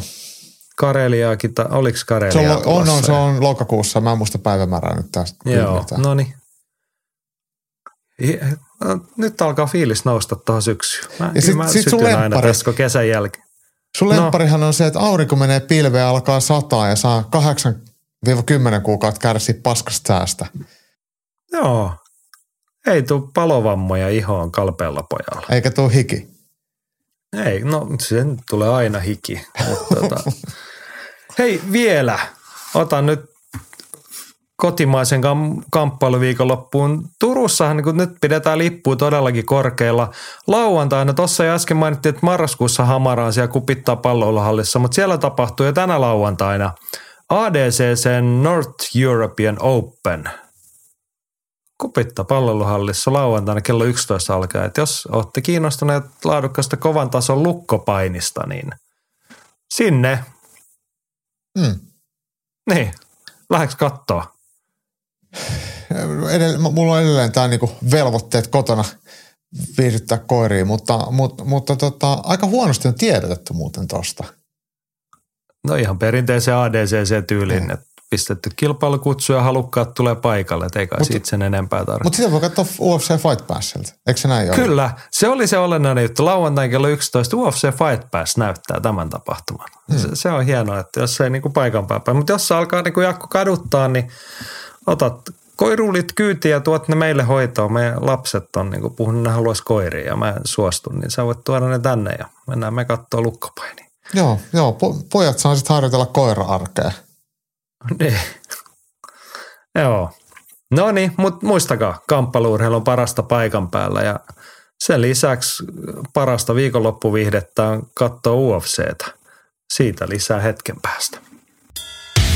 Ylilyönti ja viikon taistelu. Kotimaisen kamppailusyksyn käynnistymisen lisäksi kamppailu viikonloppu tarjoaa kyllä hienoa viihdettä penkkiurheilijoilla, ennen kaikkea UFC-saralla.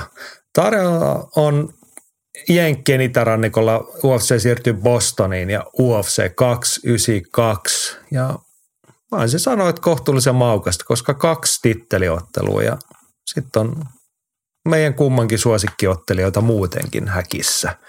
Niistä hetken kuluttaa, mutta nämä tittelimatsit tietenkin ensin. Ne on meidän viikon taistelut. Ja Hannosen Jimmy saa tästä ensimmäisen puheenvuoron ja linjaa tästä, että ei saada uusia mestareita. Sterling ottaa viiden erän retutuksella ja Whaley TKlla. Vedonlujat laittaisivat ykköstä myös kahteen muuhun pääkortin otteluun. No, katsotaan niitä. Mutta hei, mennäänkö suoraan tota illan pääotteluun? Mennään vaan. Homman nimihan miesten kääpiösarjan mestaruusottelu. Vakuuttava mestari Algerman Sterling vastaan nuoria jonkinlainen haastaja. Ollaan mitä mieltä vaan, mutta Sean O'Malley siellä nyt on titteliottelussa. Panoksena siis mestaruusvyö. Ja mennään tähänkin kommentin kautta. Rantasen Petrillä on ihan mun mielestä olennainen kysymys. Mikä vaivaa UFCn kääpiösarjan kärkiukkoja? Iso osa on luotaan työntäviä persoja. Persoonia. Mestari Sterling, ääliö, kakkoshaastaja Sokerisakari, vielä isompi ääliö, kolmas haastaja Sehudo, ei tarvitse edes sanoa, vitoshaastaja Jan ääliö, yhdeksäshaastaja Krutz, just joo. Sentään ykköshaastaja on ok. Kuka se nyt oli? Se on Merab Valisvili, Georgian mies. Tuleva mestari, eikö vaan? Niin. Kyllä, kyllä. Mutta nyt ennen kuin Merabin näyttee tai lopullista läpilyöntiä odotellaan, niin se olisi Ultraman Sterling vastaan Sean O'Malley. Ykkösestä kymppiä. Paljonko nyt innostaa, kun Sean O'Malley saa ansaitun tittelisaumansa? Tosi paljon ja me saadaan arvoisemme mestari ainakin jonkun mielestä, että jos Sean O'Malley voittaa. Että hänhän on todellinen tämmöinen kansan suosikki ja edustaa semmoisia nykyaikaisia arvoja ja, ja tota, kiva, kivaa tukkaa ja hyvää käytöstä. Siinä oli hyvin summattuna. Mitäs tykkäät ottelen? Selkeästi tästä huokuu, että sä pidät hänestä ihmisenä ja persoonana, mutta UFCssä 10 matsia, kaksi voittoa, yksi tappio, yksi no contest. Ottelijana hän ei ole kyllä itselleni mitenkään hirveän mieluisa. Et, et hänen ottelemisessa näkyy hänen ehkä semmoinen se persoonat siinä tekemisessä. Tai, hänen persoonansa näkyy ottelemisessa ja se ei, ei, ei jotenkaan hivele mun niskavilloja. Et, kuitenkin pitää antaa arvostusta siitä, että, että hänellä on sellainen sopiva voittajan ylimielinen asenne siihen tekemiseen.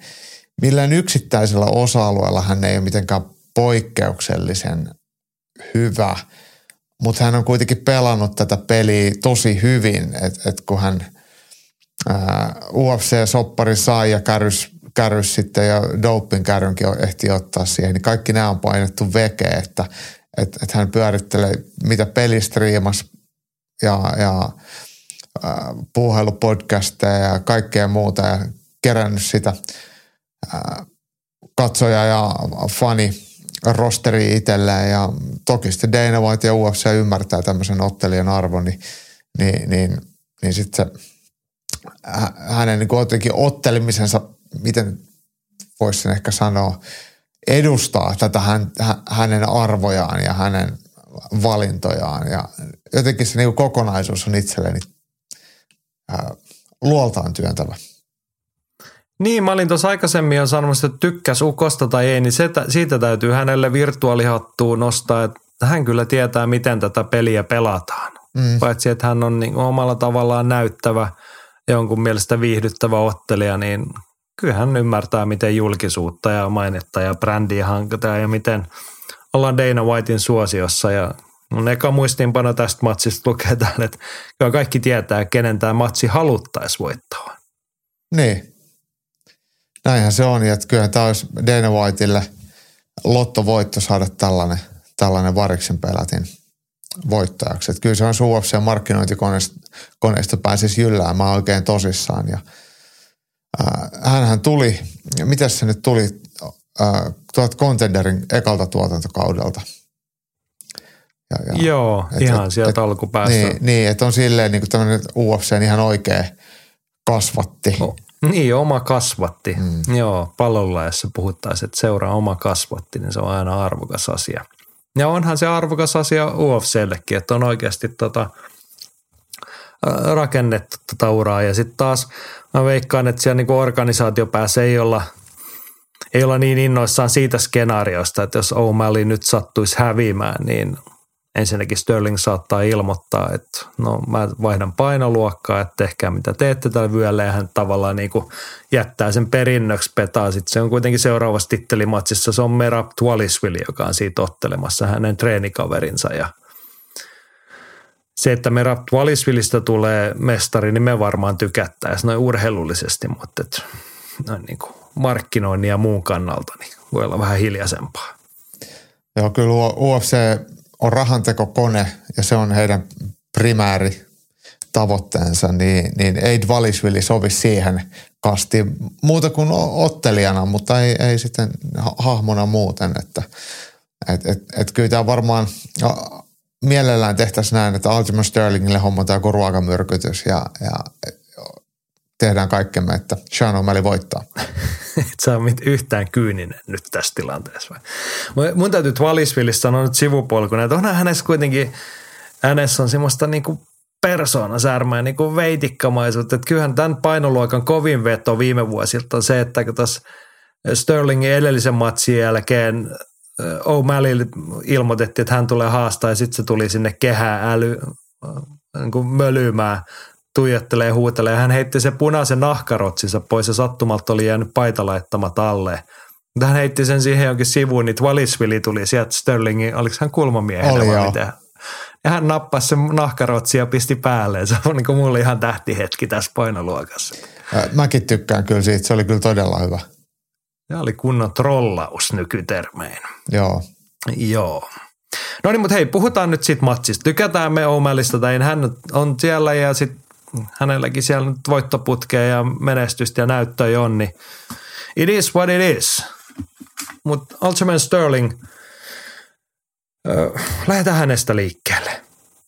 Mä puhuin tästä jo varmaan niin vähintään viime edellisen hänen ottelunsa kohdalle, niin – me ollaan hänenkin suhteen oltu aika kriittisiä tai ei olla niinku arvostettu ja ollaan jossain kohti oltu ihan varma, että no Peter Jan pyyhkii sillä lattiaa ja sitä ja tätä ja viimeksi oltiin, että miten mahtaa, mahtaako riittää se hudo vastaan, niin Aljo Sterling, hän on todellakin kasvanut mestariksi. Kyllä. Hän on nostanut tasoja. Ennen kaikkea hän osaa voittaa otteluita. Kyllä. Et viimeksi haja-ääni voitto Henry Sehudosta, mutta tota, oli siinä oli niinku vakuuttavia elementtejä.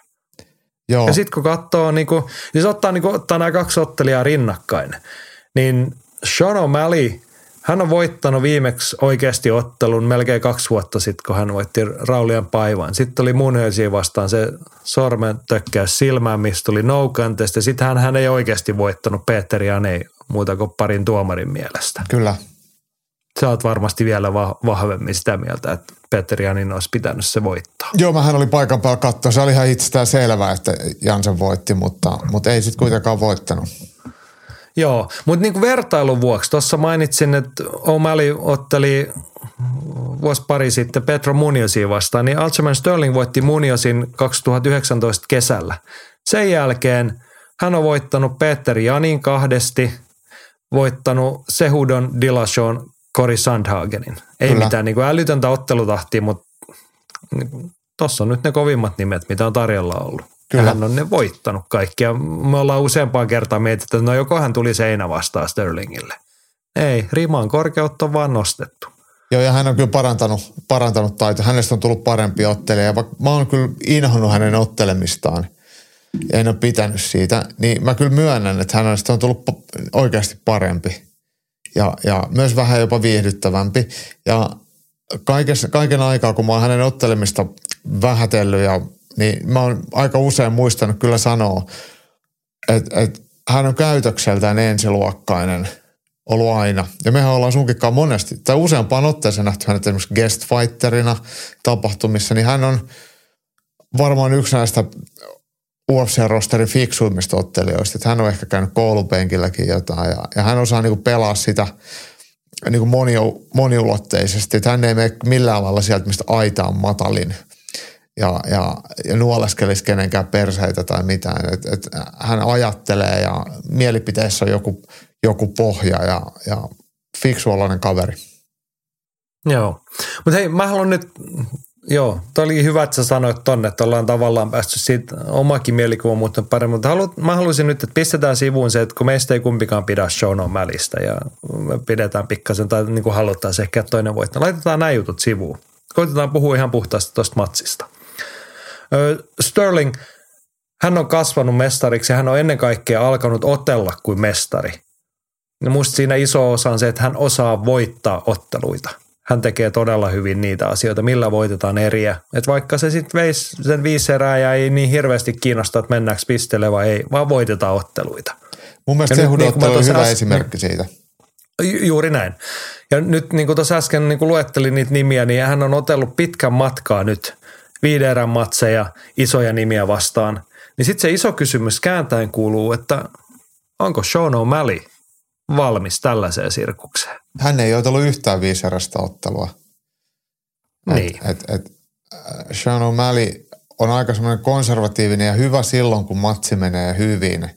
Mutta ei, ei ole kyllä mitenkään semmoinen, voiko sanoa niin tasalaatuinen tai semmoinen, semmoinen hyvin ottelua hallitseva ja järkevä ottelija. Mutta toki hän on aika opportunistinen ja hetkitään aika röyhkeä ja, ja, ja luova ja siellä reenataan kaikenlaista erikoista. Et, et, et siellä on kyllä semmoisia yllätyssektorin hyökkäyksiä Sean O'Malin takataskus, mitkä voi kääntää otteluita, mutta en, en mä pidä häntä vielä niin mestaruustason viiseräisen ottelun. Toki hänestä voi sellainen tulla, mutta vielä hän ei ainakaan osoittanut mitään sellaista.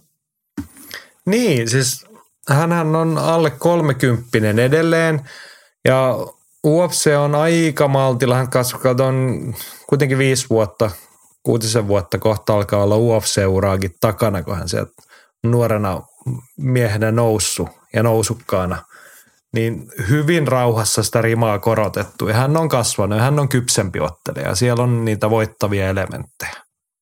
Mutta niin. Mm. Va- vaikeeta, niin siis vaikeeta tulee olemaan silleen ja selkeä tasonnosto tarvitaan. Vaikka siihen, että miten hän oli, no me ollaan siitä samaa mieltä, hän oikeasti, hän ei olisi pitänyt hävitä se viime matsissa Peter Janille. Kyllä. Ja Peter Jan kuitenkin hävisi kaksi kertaa sitten Sterlingille. Niin, niin. Mutta me, me siis, se millä Sterling voittaa otteluita, on se, että hän on tuohon painoluokkaan todella kova painija. Hän saa kaatoja, hän grindaa niitä väkisin läpi. Niin, ja sitten taas Sean O'Mallin vahvuus on aika lailla päinvastainen. Hän tekee niitä näyttäviä juttuja, pystyy etäisyydeltä pilkkomaan ja puhkomaan vastustajan puolustusta. Ja miten nämä asettuu nyt vastakkain? Ja ihan hyvä kysymys, että Sean O'Malley tosiaan aika semmoinen pitkä raajainen ja tosi pitkä kaveri. Ja käyttää sekä lyöntejä että potkuja. Hän ei mikään semmoinen yhden lyönnin tyrmäjä, mutta se on aika semmoista luovaa se, se hänen paukuttelunsa. Mut, mutta tota, Sterling on kuitenkin vaikeampiakin pystyottelijoita pystynyt kaatamaan, niin kuin vaikka Peter Jan, niin, niin, niin mä en usko, että se, se on niin kuin mikään tekemätön paikka päästä painimaan Sterlingille. Ja Sterling on kyllä tosi raamikas sitten ää, tähän painoluokkaan, vaikka ei hän ole niin pitkä, mutta hän on kyllä vahva ja räjähtävä, niin, niin sitten kun niihin painitilanteisiin mennään, niin kyllä hän on aika vahvoilla niissä. Ja hoikkavyötäröinen, pitkäjalkainen Sterling, niin anteeksi, O'Malley, niin ei, ei kyllä välttämättä sitten ihan niissä kaatotilanteissa tahdo pysyä muka, mukana. Toki hän varmasti uskaltaa ja kehtaa yrittää sitten painitilanteessa myös semmoisia jokeriratkaisuja, vaikka jotain yllättäviä lopetuksia tai, tai läheltä lyödä kyynärpäitä vaikka alta ja ihan mitä tahansa tämmöistä vähän, vähän niin kuin uhkarohkeita, että se sopii hänen luonteelleen. Mutta mut kyllä toi Sterling varmasti sen selvittää sen lyöntipotkupelin ainakin ajoittain ja pääsee sitten painimaan. Ja, ja syö sitten ennen kaikkea O'Mallin energiaa painimalla ja, ja samalla reseptillä hän, hän nyt voittoa vaikka Peter Jania vastaan pystyy ottaa siinä uusinnassa, että pystyy pitämään selkäpositio pitkään ilman, että toinen pääsee tarjoamaan mitään hyökkäyksiä. Että sun mainitsemaa osaa niitä matseja voittaa. Joo, mä koitan tässä katsella ja muistella näitä Omelin vanhoja vastustajia. Raulian Paiva on kova jujutsuukko, mutta ei semmoinen niin painikone sitten kuitenkaan, niin ei hän ole oikein kohdannut. Hän, se on ollut osa sitä hänen rauhallista sisäännöllä, että hän on saanut näitä pystymylläjiä vastaan sopivan tasoisia – ottaa. No, meidän sitä sanoa, että siis O'Malleysta se mielikuva ensimmäisenä taas, jos se katsot, katsot tarkemmin, niin eihän se ole mikään tyrmäjä. Mutta ehkä se on just tota, kun sanoit, että ei ole yhden lyönnin tyrmäjä. Että hänen kahdeksasta UFC-voitostaan, niin viisi on kuitenkin tyrmäystä, teknistä tyrmäystä. Mm. Niin on siellä niinku sitä kyvykkyyttä sitä tehdä. Mutta ehkä tuossa tulee sitten, tai ollaan me niinku samalla ymmärsinkö oikein, että se hankaluus tulee siitä, hän todennäköisesti joutuu tiukkaan painipaikkaan, että saako hän tehtyä tarpeeksi niitä juttuja tai osuuko hän tarpeeksi ajoissa riittävän kovaa, jotta hän ei jää niinku niihin epämukavuusalueille. Ne on varmaan jotkut tämmöiset polvet tai potkut, mitkä siinä Sterlingin hyökkä painitilanteisiin tullessa niin voisi vois yllättää, mutta mut O'Malleyhän ei ole tosiaan mikään kova kätinen silleen, että, että niissä ei niinkään ole sitä, sitä semmoista niin kuin yhden lyönnin kippiä. Että et, et, ne on ne potkut, polvet, mitkä voisi olla sitten semmoinen hyvä puolustuslinja. Niin. O'Malleyn tyrmäysvoima – tilastot niitä voittoja useampi ja sitten tähän aika huudetaan niin Justin Gatesita tyyppinen lukema, että osuttuja kovia lyöntejä per minuutti 7,43. Niin. Mutta ollaanko me vähän tilastoharhan äärellä nyt? Kyllähän me ollaan, kun täällähän on tämä ottelu Chris Mutinio vastaan, joka oli siis varamies tuli, tuli UFCn ulkopuolelta kävelee sen nyrkkeilysäkiksi, mitä Sean O'Malley moukaroi koko matsin lyöntisarjoilla, niin se, se on nostattanut tätä lyöntiprosenttia. Että ei se, ei se niinku... Niin, siinä, siinä matsissa taisi olla 240 lyötyosumaa, että jos siitä ottaa semmoisen indeksiharhan pois, niin tota, huomattavasti maltillisempi toi O'Mallin lukema kyllä sitten. Mun ja mielestä taas, pitäisi, hei, Sterling pärjää tohon, nykyään tohon pystyssä. Vielä tuohon matsiin vielä tuohon Sean, Sean O'Malley, Chris Mutin. Ja jos saat lyödä eteenpäin tulevaa aloittelijaa yli 200 lyöntiä päähän ja sä et saa sitä niin kuin lyötyä kunnolla kesken, niin, niin tota, sulla lyönnit on paperi. Se päättyi viikan erään viimeisillä sekunneilla, mutta, mutta siis se oli pelkkää päähän lyömistä koko, koko matsi, missä Mutin torjui naamalla ja O'Malley ei saanut mitään aikaiseksi. Niin mm. jos jopa sä lyöt 200 kertaa mutinioon, niin kyllä se pitäisi nukkua. Niin. Joo. Ja sitten mä mietin, kun Sterling on kuitenkin, hän on nyt noita koviukka, siis kaikki nämä, no okei, okay, Dilasho oli loukannut, Peterian hyvä lyömään, Cory Sandhagen varsin hyvä pystyssä ja itse asiassa sillä tavalla samantyön, hyvä liikkumaan. Mm. Ja kaikki nämä on joutuneet Sterlingin painin kanssa ongelmiin. Että se, millä äh, puhuttiin, että Altsman Sterling osaa voittaa matseja, niin tässä jos mentäisiin viisi erää, niin todennäköisesti sen puolella, että vähintään kaksi erää mennään matossa niin, että kun se saa kaadon läpi, niin se kaksi erää on sitten siinä, kun siellähän ollaan ja pysytään. Kyllä. Ja sitten tullaan vasta niinku siihen kysymykseen, että onko O'Malley niin hyvä puolustamaan, että se matsi ei lopu sen, sen erää aikana, että jos se tulee ajoissa se kaato. Näinpä. Ja hyvä kysymys.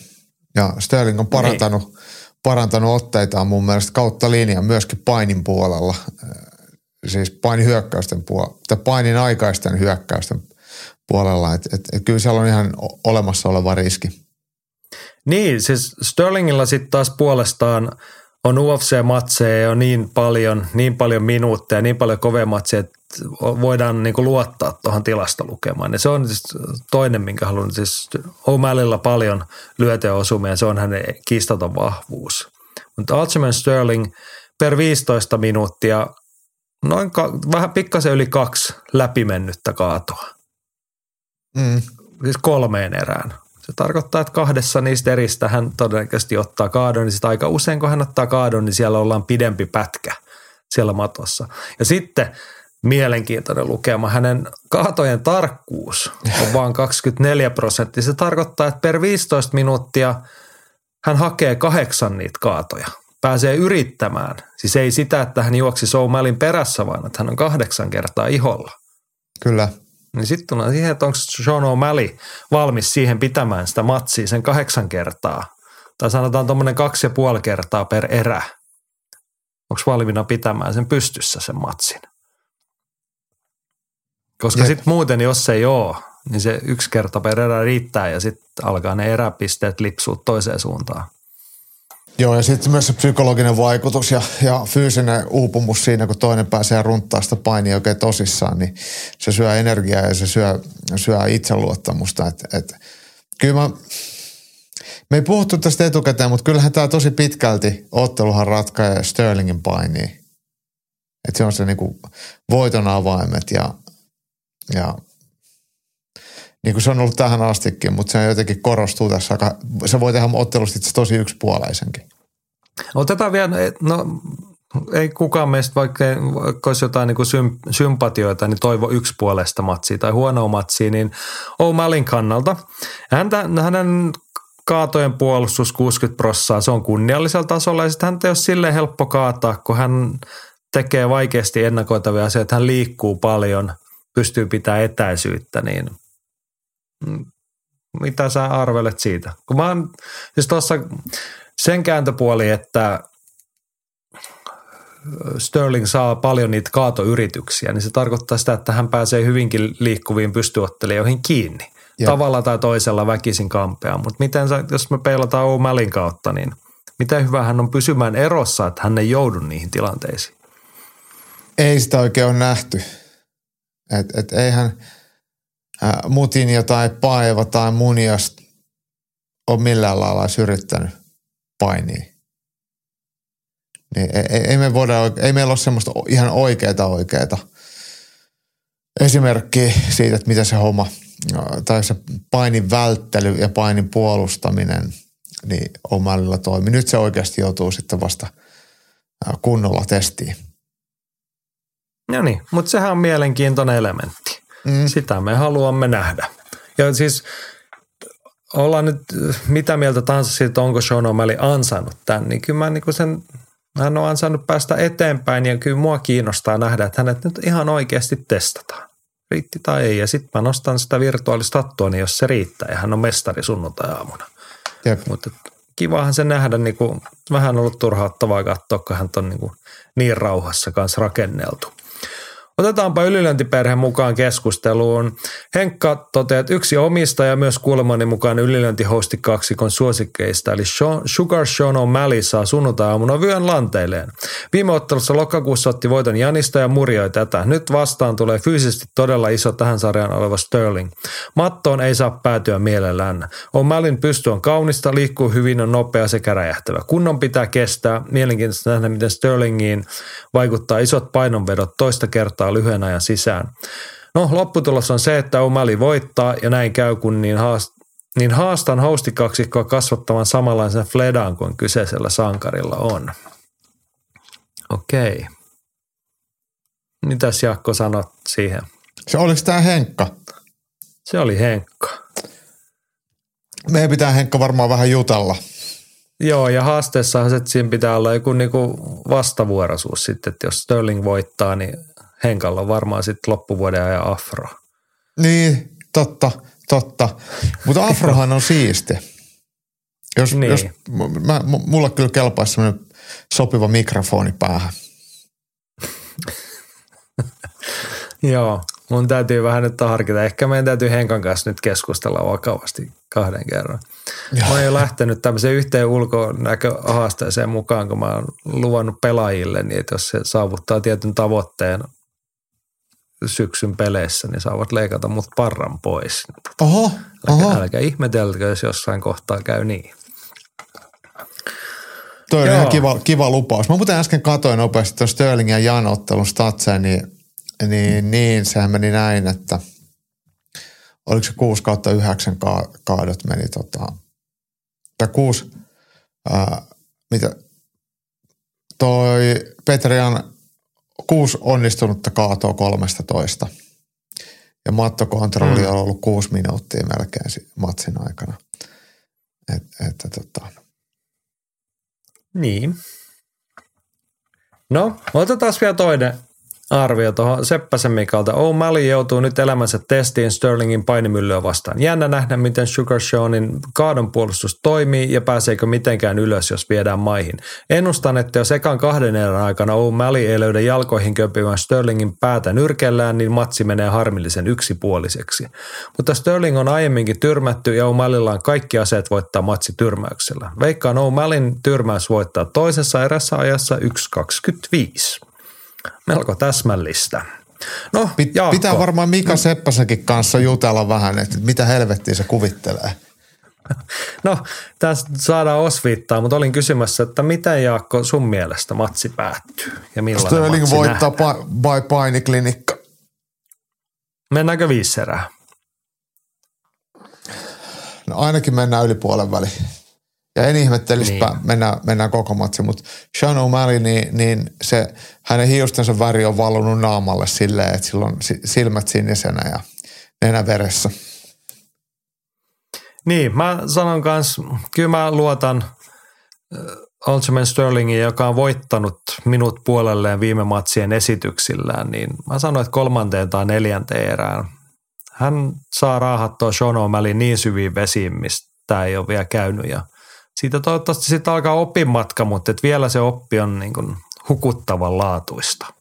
Yksi, yksi asia, mistä me ei puhuttu, mä haluan vielä sen nopeasti tähän lisätä tähän ottelupariin, niin Sterlingilla on loistava tiimi takanaan ja Sean O'Malleyllä hänelle varmasti mieluisa ja hyvä ystävä valmentajana, mutta, mutta se semmoinen arkisen harjoittelun syvyys ei eikä strateginen osaaminen ole ihan samaa luokkaa. Ketä Sean O'Malleyta valmentaa? Eikö hän ole MMA Labin ottelija sitten kuitenkin? Oo, mutta se, se treenaa sen jonkun se kaverinsa kanssa, kenen kanssa niitä podcastejakin tekee. Aa, okei. Okay. En ole välittänyt perehtyä niin tarkkaan. No joo, meidän mielipide on nyt tullut selväksi. Voimme siirtyä eteenpäin. Tässä illassa on siis toinenkin titteliottelu. Ennen tota miesten matsia panoksena on naisten korsisarjan mestaruus. Se on mestari Weili Zhang vastaan prassihaastaja Amanda Lemos. Mä hmm. sanon ihan suoraan, että kyllä mun ensimmäinen reaktio oli, että kun mä havahduin, että ai niin, tämäkin matsi on nyt, niin sitten mä totesin, että miksi Amanda Lemos, että mitä se on tehnyt ollakseen tuolla? Osaatko perustella, Jaakko?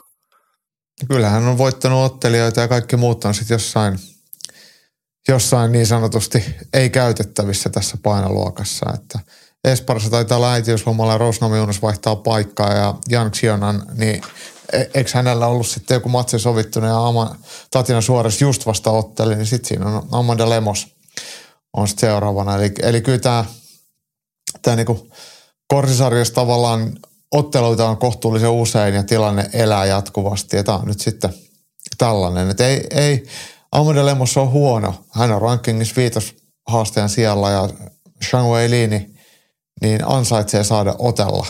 Niin, niin, niin, tota, niin, niin tälleen se toimii. Joo.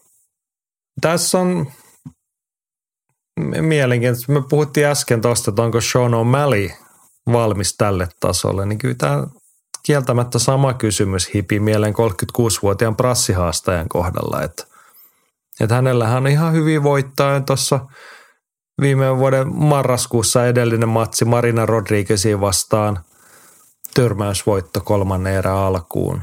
Siihen sitä ennen sitten vähän vaatimattomin Michelle Watterson Gomezista kuristusvoitto. Mutta niin pikkasen erilainen on tämä Weili Shangin lista, kun tästä rupeaa kelaamaan hänen edellisiä matsejaan, niin Esparsa, Jedrzejczyk, Namajunas, Namajunas, Jedrzejczyk, Andrade. Mm. Andrade on muuten se ottelee, jolle Lemos on sitten hävinnyt viimeksi, mutta tuosta Andrasin jälkeen niin Zhang on viimeiset kolme vuotta otellut pelkkiä viiseräisiä tittelimatseja. Mm. Hmm. Siis Andrashan oli, Andrasilta hän voitti vyön, eikö näin ollut? Joo. Eikö niin, sekin oli jo, mm. joo. Joo, sori, meni. Mutta se on sitten ollut jo 2019 Joo. puolella. Kyllä. Toki näille Veli Zhangin matseille on niin olen ominaista se, että ei sitä viittä erää oteltu kuin pariin kertaan Jedrzejczykin ja Nama Junasin kanssa. Mm. Et ly- lyhkäisiä matseja ollut, mutta et hän on niihin valmistettu. Ennen kaikkea toi vastustajien taso. Että hän on kyllä niin oikeasti otellut ihan kaikki tuolta kärjestä. Osan Ja pariin kyllähän se kertaan. tekemisen taso on myös tosi korkea. Kyllä hän jaksaa otella se viisi erää ja hän on parantanut otteitaan kyllä merkittävästi. Et, et hän on todella puhjennut kukkaan ja, ja se Esparsaa vastaan se painiklinikkahan oli ihan järjetön. Et kun ajatellaan, Sean Whaley ei kuitenkaan ole ollut mikään painija, mutta mut hänen paineensa on ollut todella kovaa ja Joannakin. Niin ja Esparisia nimenomaan sitten taas on painia ja mm. hänelle ei ollut mitään palaa siinä. Ja niin kuin Joannakin sanoi sen toisen ottelun jälkeen, mikä on puolalaisen viimeisin, viimeinen ottelu, mihin ura päättyi, ainakin näillä näkymin, niin et, että toi on merkittävästi ää, Zhang Wei Li on tullut vahvemmaksi ja taitavammaksi paini, painimaan. Et tuntuu, että et, et, et se yö ja päivä, niin, niin ne on semmoisia lausuntoja, joita tulee entiseltä mestarilta vastusta, jota vasta hän on kohdannut kahdesti. Niin, niin, niin niissä on todennäköisesti jollain lailla katetta. Niin kyllä Lemos on, on, on mun mielestä tiukan paikan edessä ja mä kehtaan kyllä väittää, että, että mestaruus ei vaihda – omistajaa, eikä me edes katsota tätä viittäärää. Että Zhang Weili on, on vaan todella, todella hyvä ja tulee vaan paremmaksi. Ja ei voi sanoa, että tulee läpijuoksu, mutta kyllä, kyllä kiinalainen hoitelee. Niin siis sanotaan sen, että Amanda Lemoshan on hyvä ottelija. Ei siitä mihinkä pääse ja niin kuin ansaitusti siellä top vitosessa, mutta kovan paikka kokemusero merkittävä kiinalaiselle. Sitten tullaan vasta niin kuin siihen keskusteluun, että miten toi taitopankki ja työkalupakki. Et, no joo, Lemos on sitä prassikoulukuntaa, että hän on enempi pystyottelija. Joo, vaan? myllyttäjä. Aika, aika, niin, myllyttäjä. Lyö paljon, ottaa itse osumaan paljon. Ja sitten taas Weili Shang on naisten painoluokissa niitä harvoin nimiä, ketä vastaan ei kannata ihan hirveästi ottaa osumaan omaan puhelimeen. Mm, kyllä, kyllä hän lyö melkein kuusi osumaa perille ja keskimääräistä kovempaa. Siis minuutissa kuusi osumaa, 5,8. Ja sitten tullaan siihen, siis joo, Lemosin vahvuus pystyssä. Ensimmäinen kysymys sulle, että riittääkö se vahvuus Shangia vastaan. Ja sitten tulee vielä se niinku toinen puoli siitä, että Shang vie välillä ihan mielellään matseja mattoon. Hänellä on per 15 minuuttia kaksi onnistunutta kaatoa ja hän on aika väkevä – fyysisesti todella vahva siellä, niin kuin kuvailit, niin eihän vastaa sielläkään ole kiva vedellä. Ei, ja, ja se toi tilasto ei vielä jotenkaan anna kuvaa siitä, että missä hän on tällä hetkellä taitotasoiltaan. Että, että toi on kuitenkin koko UFC-seuran ajalta, että että että jotenkin toi, toi painisektori ei ole saanut mun mielestä ehkä semmoista arvostusta vielä, mikä se on. Joo, ja ehkä semmoinen ainoa merkittävä etu, mitä tässä nyt Brassille, kun hän on pystyottelinen, hän, hänellä on kahden tuuman ulottuvuus, että hän on vasuri. Mm. Tuottaako se vaikeuksia Kiinan mestarille?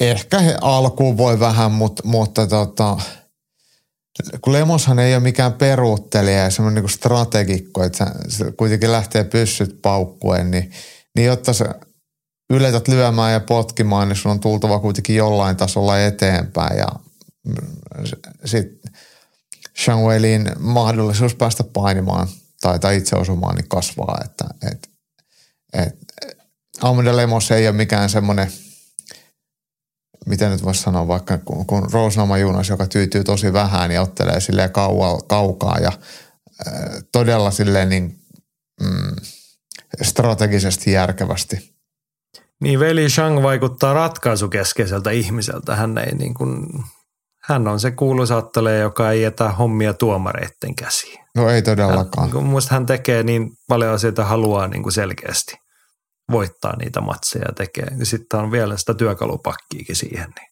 Kyllä. Joo.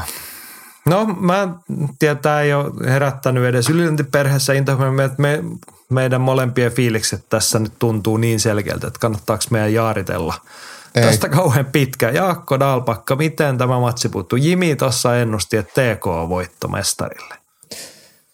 Se voi pitää ihan hyvin paikkansa, mutta jos se tulee TKO-voitto, niin se on varmaan semmoinen äh, matto ground and pound TKO.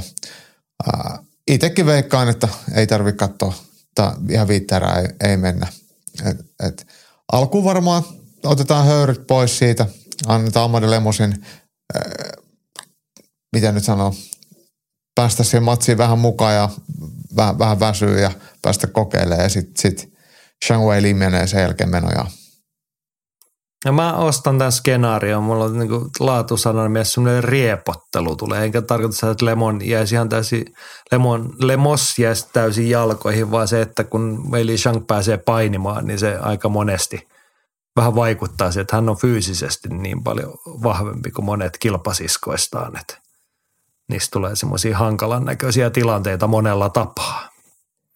Me puhutaan Mennäänkö tässä, pitkälle? No, eikä me saada ekan kolme erän aikana kuitenkin sitten matsipakettiin. Okei, alle kaksi ja puoli erää siis. Mä just rupesin miettimään, että et, et, et kuitenkin kun, kun Kinlainen ei ole mikään höntyylen, että se voi ihan helposti antaa sen ekan erän mennä ja pikkuhiljaa siitä kiihdyttää. Niin ehkä mä nyt sitten sanon kuitenkin, että se on yli kaksi ja puoli erää, mutta alle viisi erää. No niin. Kyllä se sitten kelpaa. Mm. Olemme tästä liikuttava yksimielisiä. Kina Weili Zhang jatkaa naisten korsisarjan mestarina ja voittaa ennen täyttä aikaa Amanda Lemosin. Tämä siis UFC 292 toinen pääottelu. Pitää muuten sanoa noista naisten korsisarjan kuvioista. Tuossa nyt on parin kertaa mainittu Joanna Jedrzejczyk. Eikö hän ollut vähän niin kuin puhellut semmoista, että pitäisikö hänestä paluut nyt tehdä kuitenkin vielä? No kyllä puhu, mutta se, mun mielestä se korjattiin olkapäätössä. Että et, et ehkä se on nyt niinku, se on se prosessi on korjat, kuntouttaa se ja katsoa sitten sen jälkeen. Että. Niin, tai se oli ilmeisesti niin, että hän oli niinku sitä miettinyt ennen sitä ja ruvennut reenaamaan tosissaan. Sitten oli todettu, että tämä olkapää on niin huonossa kunnossa ja sitten se on nyt, siitä on jo pikkasen aikaa, kun se on korjattu, mutta varmaan pitkä toipuminen siitä, mutta tota, mielenkiintoista. Mä en ole ihan varma, haluaisinko mä nähdä sitä. Joo, koska en se ei tiedä. välttämättä tuo mitään uutta gloriaa hänen hienoon uraansa, vaan pikemminkin todennäköisemmin jotain mu- muunlaisia muistoja sitten.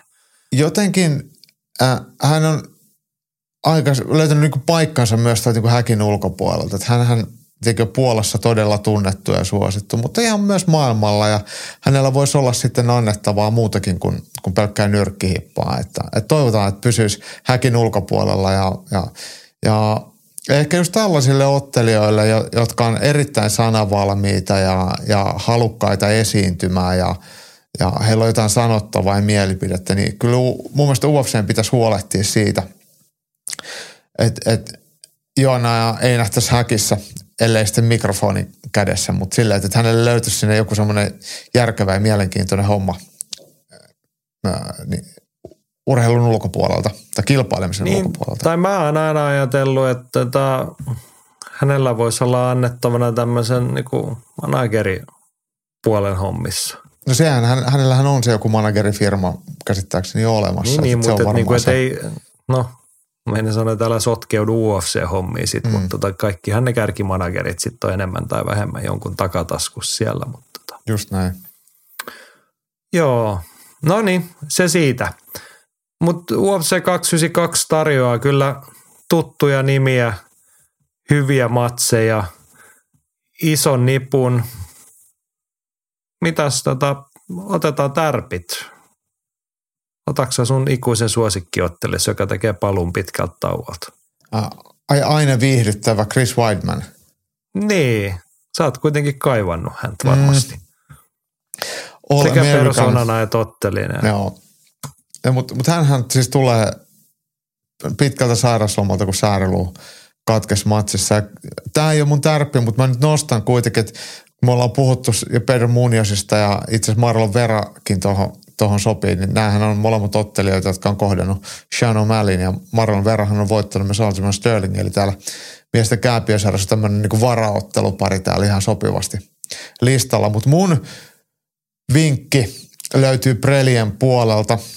Se on Brasilia-Venäjä ottelumiesten keskisarjaa Gregory Rodriguez vasta Denis Tiuliulin ja Robocop eli Brasilian Rodriguez niin, niin hoitelee tämän matsin mennen tulla. Ja jotenkin tässä Robocopissa on, hän on mies mun makuni.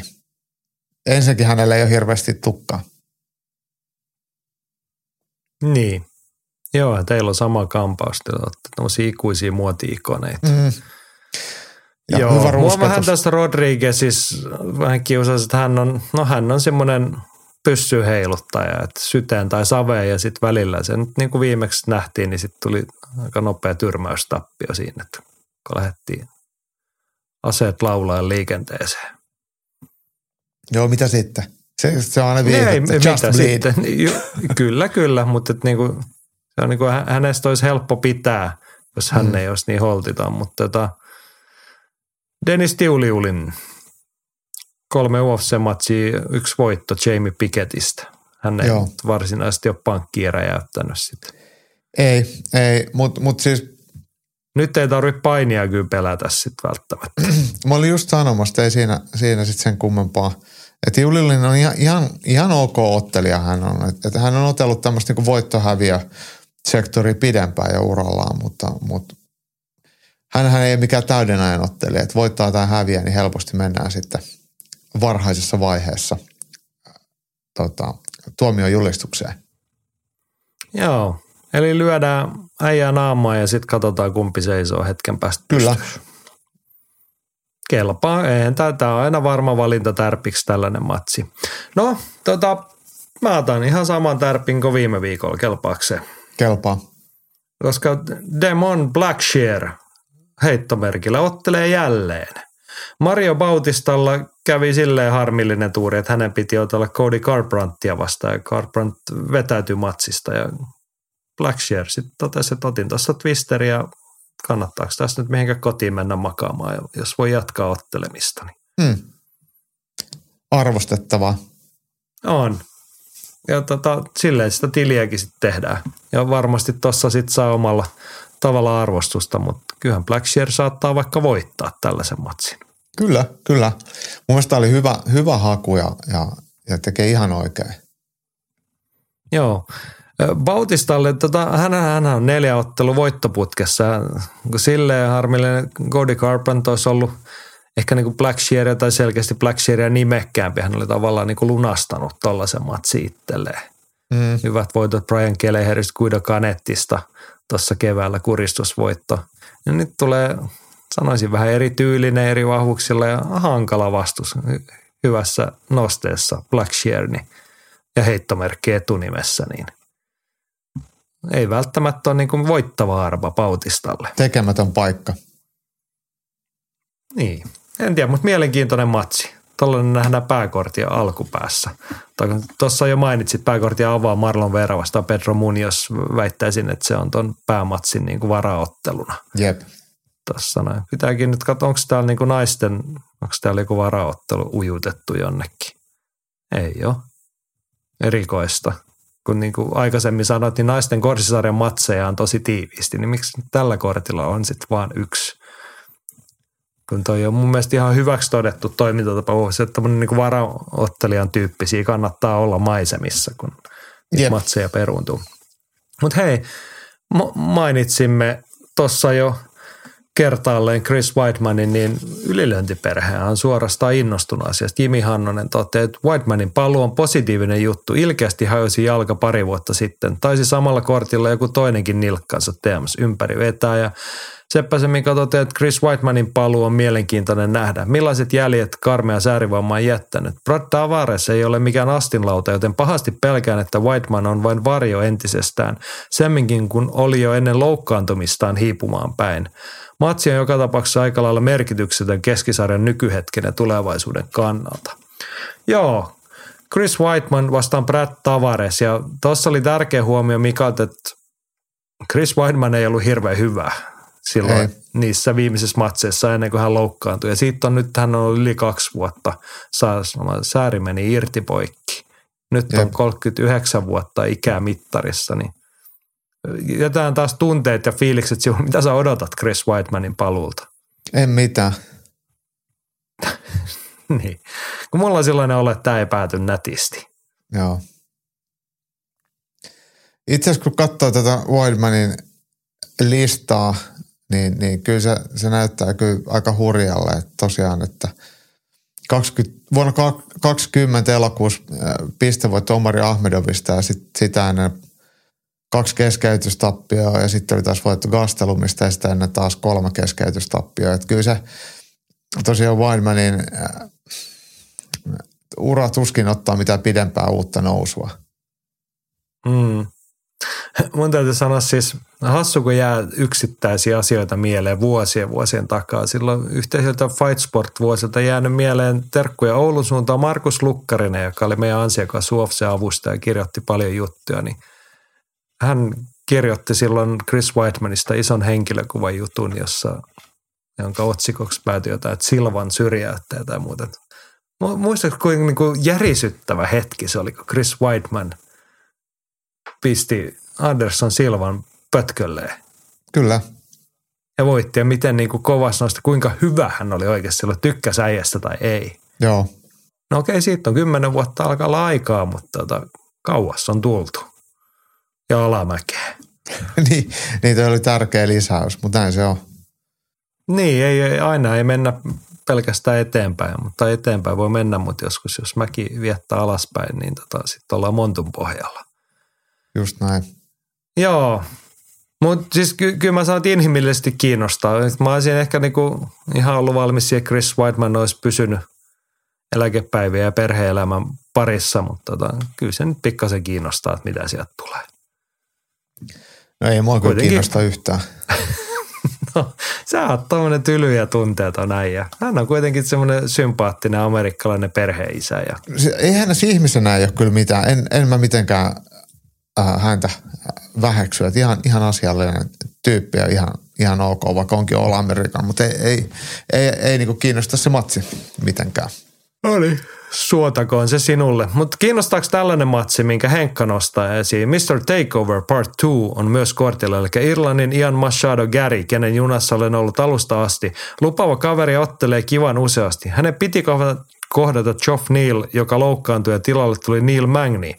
Hoitaa homman ennen täyttä aikaa, ollut tätä matsia varten treenaamassa itsensä Charles Oliveran kanssa. Ja Mika oli tuohon kanssa kiinnittänyt huomiota, että koska Karjula kerroin on pannassa, yritetäänpä lanseerata tähän tapahtumaan viikon altavastaaja ällistys. Ja kukapa olisikaan parempi hahmo tähän kuin genren original gangster, eli Neil Magny. Ian Machado Garin hypejuna puksuttaa vauhdilla ja on todella mielenkiintoista nähdä Gary lauteilla. Mm, mutta koska Geoff Neal vetäytyy melko viime hetkellä ja tilalle tulee nyt aina vaarallinen Magni, haistan tässä kovan yllätyksen. Magni ei toki ole mikään tyrmäjä, mutta voi päästä yllättämään Gary nokkeluudellaan ja kokemuksellaan. Garyssa on edelleen pientä höntyyliä vikaa, joten ennustan, että kokenut Magni antaa oppitunnin irlantilaiselle, jota toki itse symppaan kaikesta huolimatta todella korkealle. Mutta siis Neil Magni on viikon altavastaaja ällistys. Olipa hieno termi. Mutta mitä sanot matsista? Haisee tylsälle ja, ja Magni voittaa. Niin, mutta eihän, eihän näistä kumpikaan ota yleensä kauhean tylsiä matseja. M- mä, lu- sä mä luulen, että toi, toi Neil Magni painii seinään vasten Gary ja se on semmoista, ei mitään hirveän räjähtävää ja se on semmoinen aika puuduttava täyden matsi. Niin, onko Ian Gary, hänestä ollaan puhuttu, ja me ollaan muuten viimeksi puhuttiin, niin mietitte mistä se Machado tuli, niin hänen vaimonsa, toinen nimi on Machado, ja hän, he ovat naimisiin mennessä, hänkin on ottanut sen siihen, niin mm. jos se jollekin oli jäänyt epäselväksi. Mutta siis hänen uransa on seuratta mielenkiinnolla, kiinnostava ottelija, nuori, nouseva nimi, mutta Neil Magnia on seurattu vielä pidempään, ja hän on kyllä sellainen ukko, joka on tällaisia nuoria nousukkaita pistänyt istumaan ennenkin. Sinne ovat jääneet. Mulle ei ole ihan kärjä vastaan mitään, niin, mutta mut ei hän ole vielä vakuuttanut mua UFC-näytöillään, että et siellä on vielä semmoista niinku raakileen elkeitä ja jälkiä, mutta mut hänestä voi tulla kyllä tosi hyvä. Et, et siinä on, on, on täysin samaa mieltä – että kun hän ottelee usein, että se on, se on kyllä hyvä. Ja toki hän on otellut usein myös voitokkaasti, että kun lista on puhdas 12 ja 0, niin sitä ei käy kieltäminen, mutta, mutta liian syviin vesiin ei vielä tarvitsisi lähteä kahlaan, että eihän kuitenkaan mikään ihan älyttömän hyvä vielä ole. Niin, UFCssä viisi matsia, viisi voittoa. Niin kun ne voitot on paikotellen ollut näyttäviä, mutta mä sanon, että yhdistävä tekijä on se, mikä Mika tuossa – sanoi, että ihan Gary nuorena miehenä hän höntyilee joka, joka matsissa on ollut hetkiä, että hän antaa toiselle sauman niin kuin olla ihan tosissaan siinä mukana, aiheuttaa ongelmia. Kyllä. Ja nyt tullaan siihen, että Neil Magni on eri tasoa kuin useimmat noista hänen kohtaamista. Neil Magni on niin kokenut ja niin taitava. Jos sillä antaa sen sauman, niin sit voi tulla vaikeaa. Neil Magnilla on 38 ammattilaisottelua jo alla, että et siellä on nähty kaikenlaista, niin, niin kyllä se merkkaa tässä kohtaa sitten jo jotakin. Joo, no mitäs, mitäs pistetään tähän matsiin? Ää, toi Neil Magni voittaa täyden jälkeen. Joo. Sanotaan, että sille pikkasen kiinnostaa. Haluaisin, Jan Machado Gary, hän on se tämän painoluokan tulevaisuus kuitenkin. Niin haluaisin hänelle semmoisen onnistuneen askeleen ylöspäin. Neil Magni on siihen hyvä sauma, mutta tota, paha pelkään, että kyllä Neil Magni on sen verran original gangster, niin kuin Mika kuvailee, että vaikeaa voi tulla. Ja toki sitten nämä nuoret nousukkaat, niin Gary hän on 12-0 tällä hetkellä. Kyllä ne tarvitsee sen opinkappaleensa siihen matkan varrelle. Jep. Mistä sitten nousta, mutta tota, se voi hyvinkin tulla kyllä nyt tänä viikonloppuna. Joo, haluatko nostaa jotain vielä? Ei, kyllä toi riittää. Kyllä tämä riittää. UFC 292 Bostonista sunnuntai-aamuna. Viaplaylla pääkortti kello 05 ja Fight Passilla alkaa prelimit 1.30 puolen jälkeen siis. Maukasta kamppailuviikkoloppuahan on siis tarjolla. Perjantaina oli Turussa pääsee ihan livenä katsomaan Hamaragos uittamo pystyottelua. Ja kannattaa jäädä Turkuun vaikka yöksi, koska oli ne ADC sen North European Openit Turussa kupittalla lauantai kello 11. Mutta jos et ole tulossa, niin Fight Passilta näkyy nämä ADCC-kinkerit. Siellä mä mm. veikkaan, että siellä on kovan tasoisia eurooppalaisia painijoita ja tuttuja suomalaisnimiä painimassa ja vielä tutumpia luultavasti tuomarina. Meillä on kaikki legendat kuitenkin hallittu mm. kasaan. Mä mietin, että mun täytyy varmaan mennä ihan vaan sinne moikkaamaan ukkoja. Se on ihan oikein. Kalenteri. Hei. Ja hei vielä kamppailuviikonloppuun. Viaplayllahan riittää tarjontaa lauantai-ilta kasilta KSV. 85 taisi olla – järjestysnumero. Siellä oli myös kaksi titteliottelua pelissä. Nyt mun täytyy kaivaa esiin, mitä ne oli. Miesten höyhensarjaa ja miesten kevyttä raskasta sarjaa. Joo. Höyhensarjassa mestari vastaan mestari. Saladin Parnasse vastaan Robert Truchala. Puolan mies väliaikaisena mestarina haastaa Ranskan Parnasse. Ja sitten on kevyessä raskaassa sarjassa Ibra- Ibrahim Gushigaev vastaan Bogdan Nikko, Ukrainan mies. Joo. Ja Gusikaev edustaa Turkkia, mutta mut käsittääkseni hän olisi kyllä näitä jotain, jotain näitä joo, venäläisiä. Tsetseeni. Niin. Mutta mut Turkin kyllä, lipun alla, ja... että pääsee sitten liikkumaan. Joo. Ja patologissakin nimi kirjoitettu kyrillisin kirjaimin. Mm. Berkut FC on hänen affiliation. Krosnista kotoisin. Niin Jep. Ihan oikein muistelit. Mutta tällaista ei ole KSVssä mitään siis suurimpia nimiä fyysisesti eikä tähtiloistoltaan, mutta jälleen kerran todet kattokaa, jos kamppailu viihteestä. Itse asiassa minun on pakko sanoa, että mestari äh, Saladin Parnas, niin hänhän on kyllä todella, todella hyvä, vaikka, vaikka ei puolalainen tähti, mutta kyllä yksi eurooppalaisen vapaattelun suurnimistä. Et, et. Kyllä, ehdottomasti, mutta ei ole vielä niin kuin KSV-mittapuullakaan semmoinen niin iso vetona. Jep. Tämmöinen puolalaisvetonen ottelukortti muuten. Niin. Mutta kasilta lauantai-iltana, jos tällainen kiinnostelee. Ja vielä, hei, kamppailuviikonloppu mahtui Glory 87, josta tietenkin Sarjola Antti raporttaan siis Rotterdamissa Ahoi Areenalla lauantaina. Ja siellä on Andy mukaan alle 70 kilosta mestari Tijani Bestatti puolustaa titteliään Gloryn japanilaisen yhteistyöorganisaation Risen mestaria Kaito Onoa vastaan. Pienemmällä ja kevytkätisellä Kaitolla ei ole juurikaan jakoja ja tässä on väliottelun tuntua, kun vastassa ei ole tittelieliminaation voittanutta Enrico Keeliä. Toisaalta on hyvä, että mestari pysyy aktiivisena, jos Keele ei ole saatavilla tähän iltaan. Potkunyrkkelyn etuna on, että tihästi otteleminen on mahdollista ja Bestaatti vastaan Keel voidaan hyvinkin nähdä syksyn aikana, jos Kaito vain kaatuu. Ja Uku Jyrjendal ottelee neljän miehen turnauksessa, jonka voittajalle on luvassa paikka joulukuun suureen rahaturnaukseen. Ensimmäisen kierroksen vastustajan Enfusionin mestari Martin Terpstra, jonka ainoa, mutta kieltämättä suuri etu on 207 sentin pituus. Jos Terpstra hoituu, tulee vastaan luultavasti Bahram Raja Bachechadeh jäätävällä rekordilla 62-1 ja 56 tyrmäystä. Oho. Aseri on hillittämän räjähtävä ja taidollisesti täysin ylivertainen ukuun nähden, mutta 20 kiloa pienempi ja kuuluisi alle 95 kiloisiin. Turnaus on ehdottomasti illan suola. Joo, lauantaina Glory 87 Rotterdamista ja hetkinen Gloria näkyy, miten se nyt meni? Oliko se se Rakuten? Oma... Niin, niin, niin mutta... joo, Glory, Glorilla on se oma netti.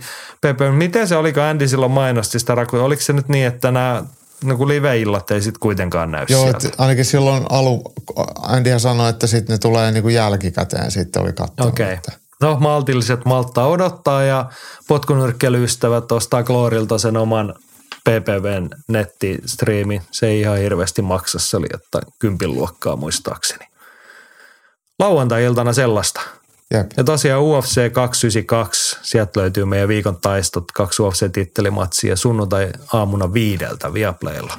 Katsokaa, älkää katuko. Ylilyönti podcast. Kamppailukansan radio. Ja sitten mennään vielä Kamppailukansan radion pariin. Täällä olisi Jaakolle kysymys. Conor Cornerin pahtopulla Samulilta. Kuinka siistiä Jaakko oli nähdä Conor livenä ja millaisia tuntemuksia herran käytös herätti? Siis Conor McGregorhan oli siellä Helenius, Joshua Helenius iltamassa paikan päällä varastamassa showta. Oliko tämä tosiaan, ootko sä nyt Conorin nähnyt jossain ennenkin? Vai oliko se eka kerta? Mä en muista, että on, onko nähnyt missään – missään tapahtumassa. Me, tästä on puhuttu aikaisemminkin. Mehän oltiin silloin Jussi Halosen kanssa Islannissa treenaamassa Gunnin, Gunnin vieraana ja sitten me lähdettiin sieltä sitten parin viikon jälkeen sunnuntaina Pekeni Conor tuli sitten tiistaina, että silloin se oli tullut, tulos vielä reenaamaan, mutta ehkä olisi pitänyt jäädä vähän pidemmäksi aikaa vielä silloin, niin sitten olisi voinut sen kautta muutaman erä itsekin, mutta, mutta, mutta tota, siis Conor oli mainostamassa omaa tätä oluttaan, eli Forged Stouttia. Ja se oli tapahtuma sponsorina ja, ja siellä mullekin lyötiin pipo kouraa ja mulla on nyt niiden juomapullokin tuossa. Ja tota, okay. kyllä, kyllähän Conor, siis totuus oli se, että kyllä, kyllä se Conor vaan ihan kiinnostaa ihan sikana. Että kun se tulee areenalle, niin kaikki nousee seisoon ja kaikki haluaa kuvan. Että et varmaan niin kuin illan suurin tähti Anthony Joshuan kanssa. Et ei, ei kukaan muu silleen samalla lailla – saanut, saanut jengiä hurmokseen. Että et, et hänen, hänen ahma, hahmonsa ja auransa on kyllä aikamoinen ja mitään, sanotaanko näin, että mitään törkeyksiä hän ei se ainakaan näyttänyt tekevän. Hän kävi onnettelemassa myös Robbea ja jutteli siinä ja, ja, ja toki esiintyy niin sanotusti rotsi auki, mutta, mutta tota, ihan sanotaan näin, että ties paikkansa eikä häirinyt otteluita. No se on sitten edistysaskel, koska aina näin ei ole ollut. Mä ehkä tuossa nyt sekoitin niinku omiin kokemuksiin. Siis, mä siis, varmaan ihmisillä on käynyt selväksi, että en niinku hirveästi tykkää siitä meiningistä nykyisellään. Mutta jos se siis, mä oon miettinyt, että miksi näin on, kun aikaisemmin, kun Conor McGregorin uraa tullut seurattua Gates Warriorsista asti.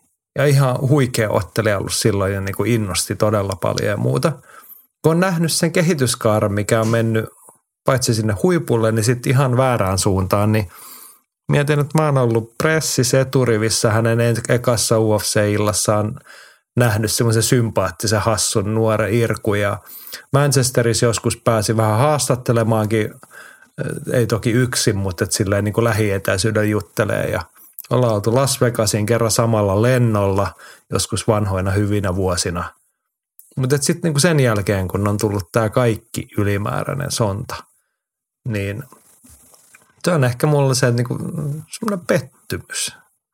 Mm. Joo, mutta kiva, jos hän pystyy olemaan, koska sitten niinku oman matkan varrella mahtuu sekin episodi, kun hän oli Belfasti UFC-illassa, kun hänen treenikaverinsa, silloinen ystävänsä Artem Lobov otteli, niin hän meni sen matsi aikana varasti shown ja siellä joku vodkalasi kädessä patsasteli ja huuteli tuomarille niin kauan, että Mark Godard pisti hänen istumaan, että nyt pidät se suus kiinni tai lähdet menemään. Mutta tämmöisiä niin kuin, tosi tunkkasia episodeja mahtuu liikaa siihen matkan varrelle.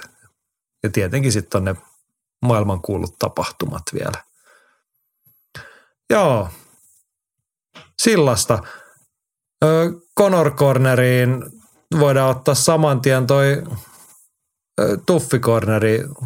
Katoiko viime viikon jakson, kun mä No en mä sitä saanut taaskaan katsottua. No jos se, muutkin, jos olette Viaplantilla tai sen näkee Fight Passiltäkin, niin taisi olla jakso numero 10 tuormassa Tuffissa, niin siinä oli yksi niin kuin vuosiin ja vuosiin paras Tuff-matsi. Toki kaksi entistä UFC-ottelijaa, Jason Knight ja Kurt Holobo. En, en spoilaa millään tapaa, mutta aivan järjettömän hyvä matsi. Et kannattaa katsoa. Joo, Just Bleed. Sitten mennään eteenpäin. Andy pisti tuossa viime hetkellä vielä yhden kontribuution. Kysyttiin, mahtuukohan mukaan tai ehtiiköhän mukaan. Ei, ehtiihän se. Andy pisti linkiä, kun muutoksia tulossa sääntöihin. Miltä kuulostaa? Ja sitten oli, voitte meidän Facebookista käydä katsoa, jos asia ei ole osunut tutkalle muuten. E, oli Bloody Elbow siterata. Taisi olla Eric McCrackenilta toi uutisskuuppi alun perin – Öö, Mutta tämä on siis, mikä tämä organisaatio nyt oli? Association Boxing of, Commissions. Niin, jotka siis hallinnoi näitä Unified MMA Rulesia ja sieltä, tai ei hallinnoi, mutta ovat niinku osa sitä valvovaa ja vaikuttavia elimiä. Ja heiltä on tullut nyt sääntömuutos ehdotuksia. Tai öö, ne, ehdot, ne, ne, on siis laitettu, ne, ne tulee jo sääntöihin, ne käsiteltiin niin, siellä siis kokouksessa. Siis, meni, juu, juuri näin. Joo. Mennyt läpi jo. Lyhyesti yritän tästä suomentaa lennosta, niin ensimmäinen olennainen sääntömuutos on se, että jos ottelijalle tulee haava toisen ottelijan rikkeen tai vahingossa tapahtuneen päätörmäyksen takia, niin kesken eräänkin saadaan ottaa Katman häkkiin hoitamaan se, että ottelu pystyy jatkamaan. Eikö se näin mennyt? Joo, kyllä. Kyllä, kun aikaisemminhan se on ollut näin, että Katmanit saa toimia vain erätauolla, mutta sehän on silleen vähän tylsää, että vapaat tuossa viiden minuutin erä, että jos se rike vaikka päät osuu yhteen ekan minuutin kohdalla, niin sitten se, että et, et sitä ei saada hoitaa. Että se saadaan tietenkin, aikaisemmin se on saatu todeta, mutta, mutta sille ei saanut tehdä mitään, niin, niin toi on ihan, ihan täysjärkinen päätös. Joo, ja sitten on silmään tökkäykset, sääntömuutos lyhykäydessä se, että ottelija saa enemmän aikaa toipua ennen kun lääkäri tulee tutkimaan. Nythän se on mennyt niin, että pistetään matsi poikki ja sitten siinä menee semmoinen puolisen minuutti ennen kuin se lääkäri saadaan siihen häkiovelle sitten se yleensä marssitetaan heti siihen, että näetkö vai et. Ja sitten joskus se johtaa semmoisiin tilanteisiin, että tämä jätkä tai Mimmi ei pysty ottelemaan. Mutta mm. niissä esimerkiksi kun näkö häiriintyy, niin sä saat nähdä vaikka kahtena tai silmä ei toimi ollenkaan. Ja sitten se saattaa mennä muutamassa minuutissa ehkä jossain tapauksessa ohi. Kyllä. Niin ymmärrän tämän nyt niin, että annetaan se, niin kuin, että katsellaanko siinä on se viisi minuuttia aikaa kokonaisuudessa, jolloin ottelun sitten pitää jatkua tai ei. Mm-hmm. Niin nyt ilmeisesti mennään sinne viiden minuutin loppupäähän sitten, tuodaan vasta lääkäri. Niin, niin niinhän se kannattaa, kannattaa olla sitten, että ellei sitten välittömästi tunnisteta, että tässä on joku hoitoa tarvitseva paikka, että homma pitää pistää kesken, mutta ei niin kuin normitilanteessa. Mm. Joo, joo. Joo.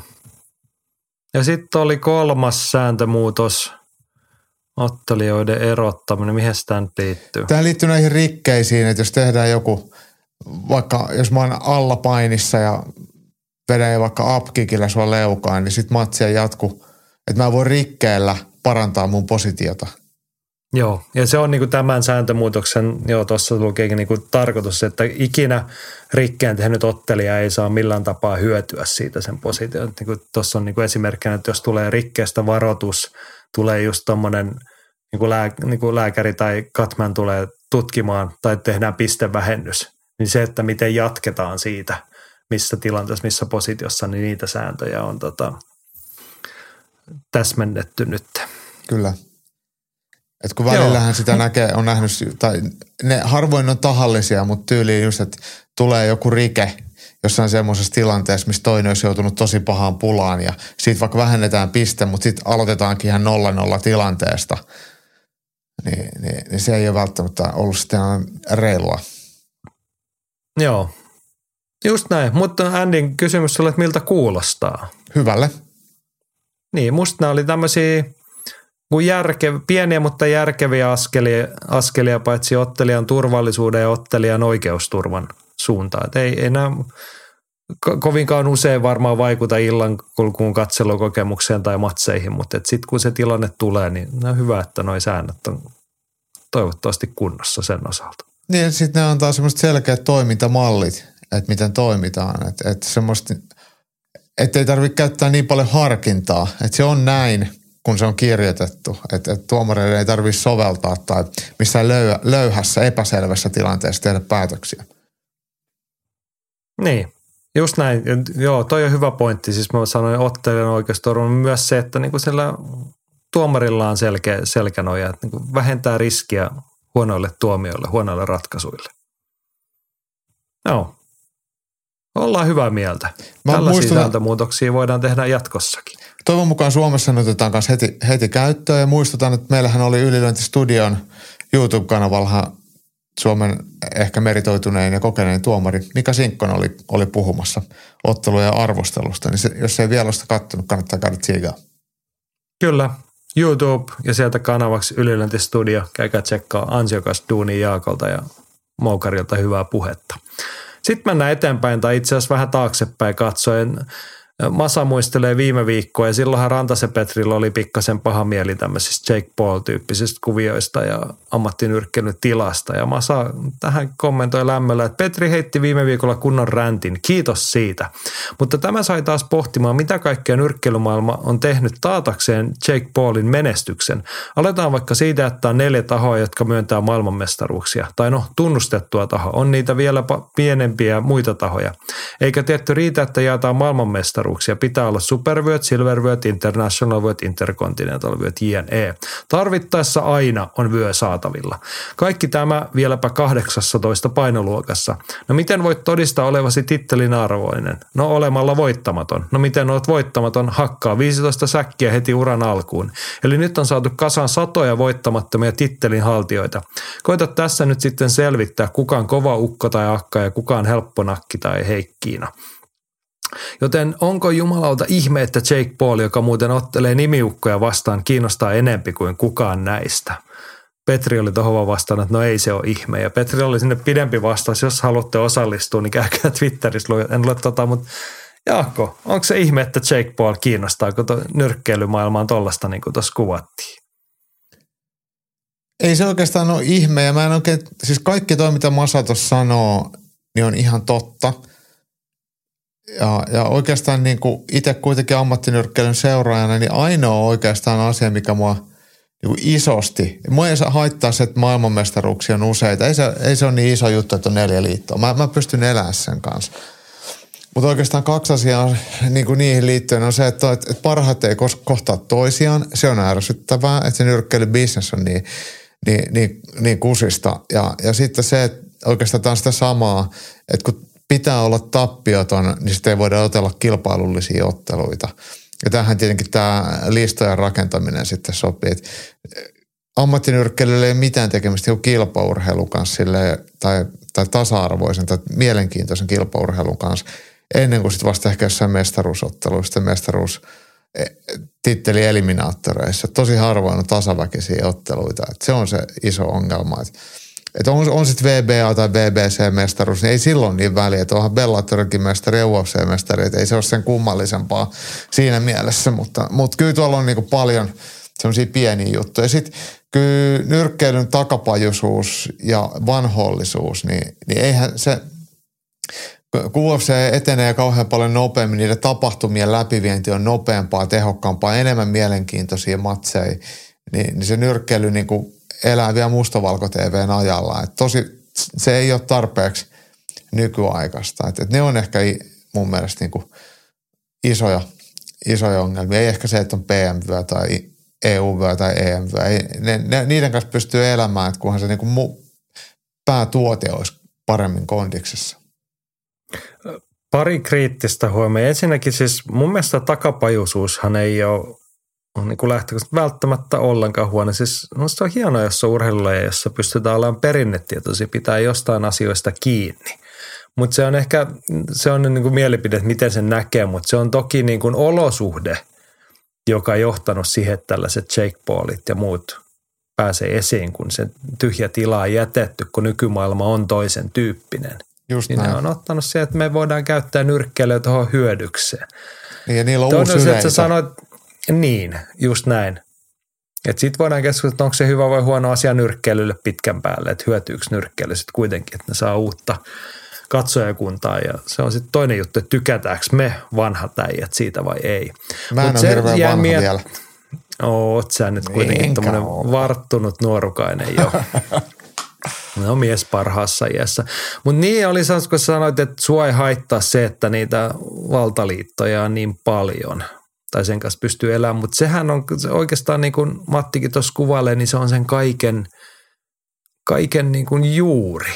Että kun niitä on niin paljon, niin siis ammattinyrkkeilyn maailmanmestaruuksia, sitten ensin kun niitä painoluokkia on järjetön määrä, niin niitä maailmanmestareita tai niitä vöitä on yli 70. Ja ammattinyrkkeilijöitä on paljon maailmassa. Paljon hyviä nyrkkeilijöitä. Mutta niitä on yli 70 niitä mestaruusvöitä. Niin on toi, ja sitten siihen päälle ne kaikki muut, mitä väkisin keksitään. Niin mennään reilusti toiselle sadalle varmaan. Mm. Ja siinähän se ongelmien niin kuin alkusyy on. Ja niissä liitoissa on se ydinsyy, että miksi ne parhaat ei vaikka kohtaa toisiaan, kun ne ottelee eri tahoilla, eri liittojen mestareina. Kun olisi sitten edes niiden yläpuolella olisi joku maailman nyrkkeilyneuvosto, joka sanoisi, että no nyt teillä on ton liiton ja ton liiton mestari, niin niitä on pakko kohdata. Mut Mä kyllä on sanoisin se, näin. no on siis toi, toi on niinku, on toikin on totta, mutta mut ajattelen, että nyrkkeilyssä niin BBC-liiton mestari, niin voi otella VBA-liiton mestaruutta vastaan ja pitää molempia sen jälkeen, kun voittaa. Mutta ei UFC ja Bellator tee mitään yhteistyötä, eikä, eikä UFC ja PFL. Niin, juu, juu.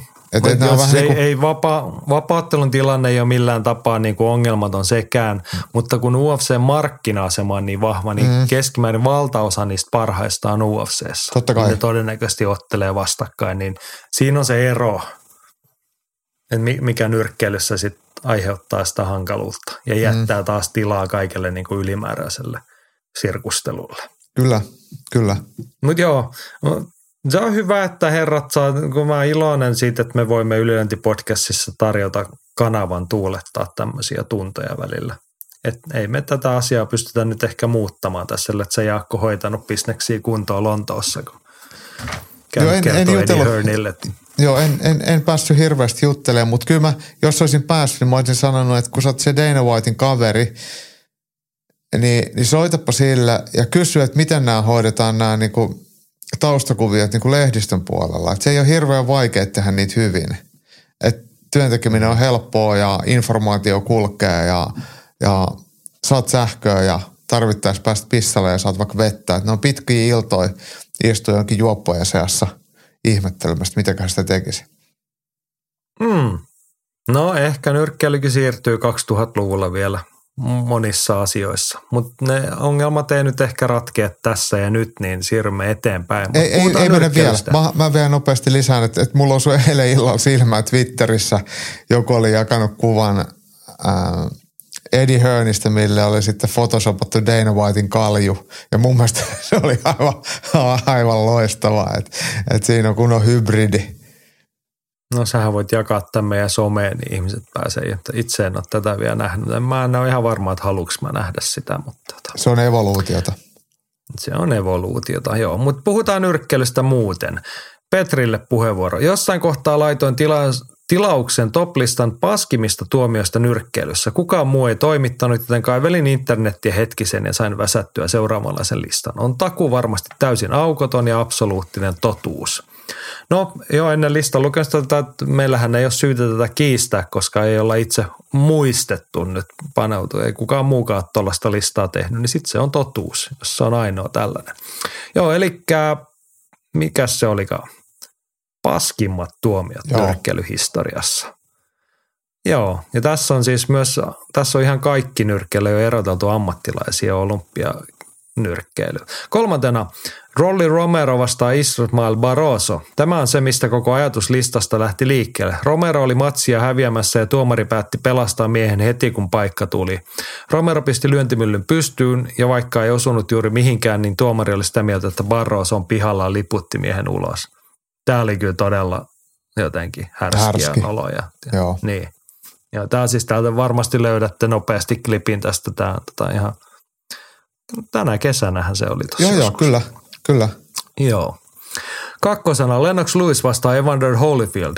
Lewis vei lyönnit 348 vastaan 130. Yksi tuomari sai matsin 115-113 Lewisille. Yksi tasaan 115-115 ja yksi Holyfieldille 115-113.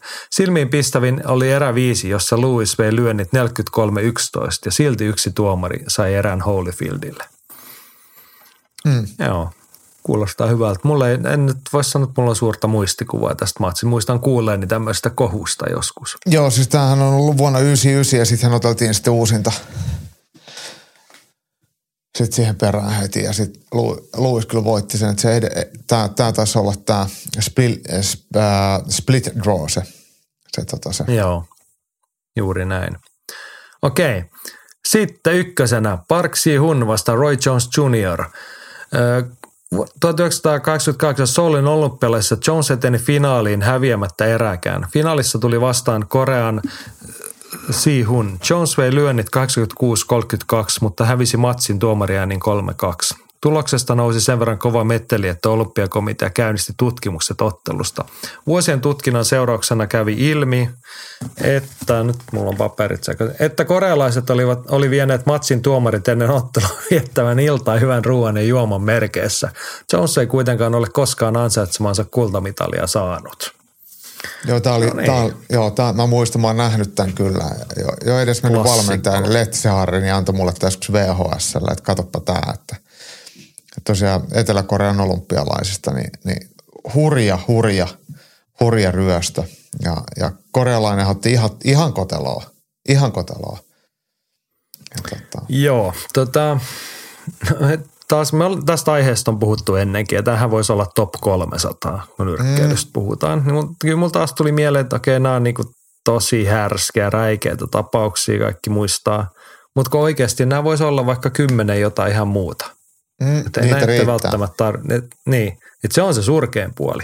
Joo. Että ei ole mikään yksittäinen juttu, vaan se on niinku enemmän niinku sääntö kuin poikkeus. Että Mutta nämä on mun mielestä tärkeitä, että, että, että näistä tulee se, se niin kuin, nämä, on todella korkean profiilin otteluita ja olympiafinaalit ollainen mi- niin se on niin, niin semmoinen kuin ilmiselvä, mutta ei niihin koskaan oikein puututa.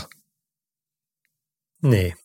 Se on se sen kuin kaikkein synkin puoli ammattinyrkkeilystä. Tämä toistuu ja toistuu ja koskaan sille asialle ei sitten tehdä mitään, koska ei oikeasti haluta tehdä mitään. Näin se on. Price fightingia. Joo, hei, meillä olisi tekniikkakorneri vielä. Nyt kaksi asiaa, tai ehkä ei niinkään tekniikkakorneri, tai vähän sinne päin molemmat. Mutta otetaan asia, joka jäi puhumatta tuossa Roppen matsin kohdalla. Mutta tämä oli Paavolta tosi hyvä huomio, kysymys, niin mä säästin sen tänne. Ja kuuluu näin. Katmanina toimineen Pekka Mäen ohjeet kuuluivat kehään, kuten myös pääasiallisen valmentajan ohjeet ruotsiksi, eli Juhan Lindström, eikö vaan? Kyllä, kyllä. Ja Paavo, tota, tyypillisesti yksi pää puhuu kulmasta. Oliko tässä vastuunjako selvä ja vaikuttiko lopputulokseen? Mä sanon vaan, että niinku se oli ehkä niinku illan atmosfääristä kuvaavaa, että niinku oikeasti pystyy O2-areenalla otetusta isosta pääottelusta poimimaan niinku selostusta kuunnellessa. Että niin, että tuolta kuuluu kulmamiesten äänet. Sitä Mä en, ole kuullut, tapahtuu. mä en ole kuullut heidän neuvoja, niin mä en osaa sille oikein sanoa, että onko se ollut vaikka riistiriitaisia ja miten se, mikä, mikä työjako on ollut. Mutta kyllä yleensä on silleen kyllä, että, että pääasiallinen ää, neuvonta tulee yhdestä paikasta, muut voivat sitten kannustaa ja olla äänessä tietenkin muutenkin. Tai sitten no esimerkiksi vapaa-ottelussa monesti käytetään näin, että joku neuvoo pystyottelua, joku neuvoo äh, vaikka paini, painitilanteessa esimerkiksi, että, että niitä on vähän erilaisia. Mutta semmoinen niin itse on ainakin sitten, mä en tiedä mikä Pekka Mäen ruotsin kielen taito että kuinka hyvin hän ymmärtää esimerkiksi mitä vaikka sitten Juhan Lindström on sanonut.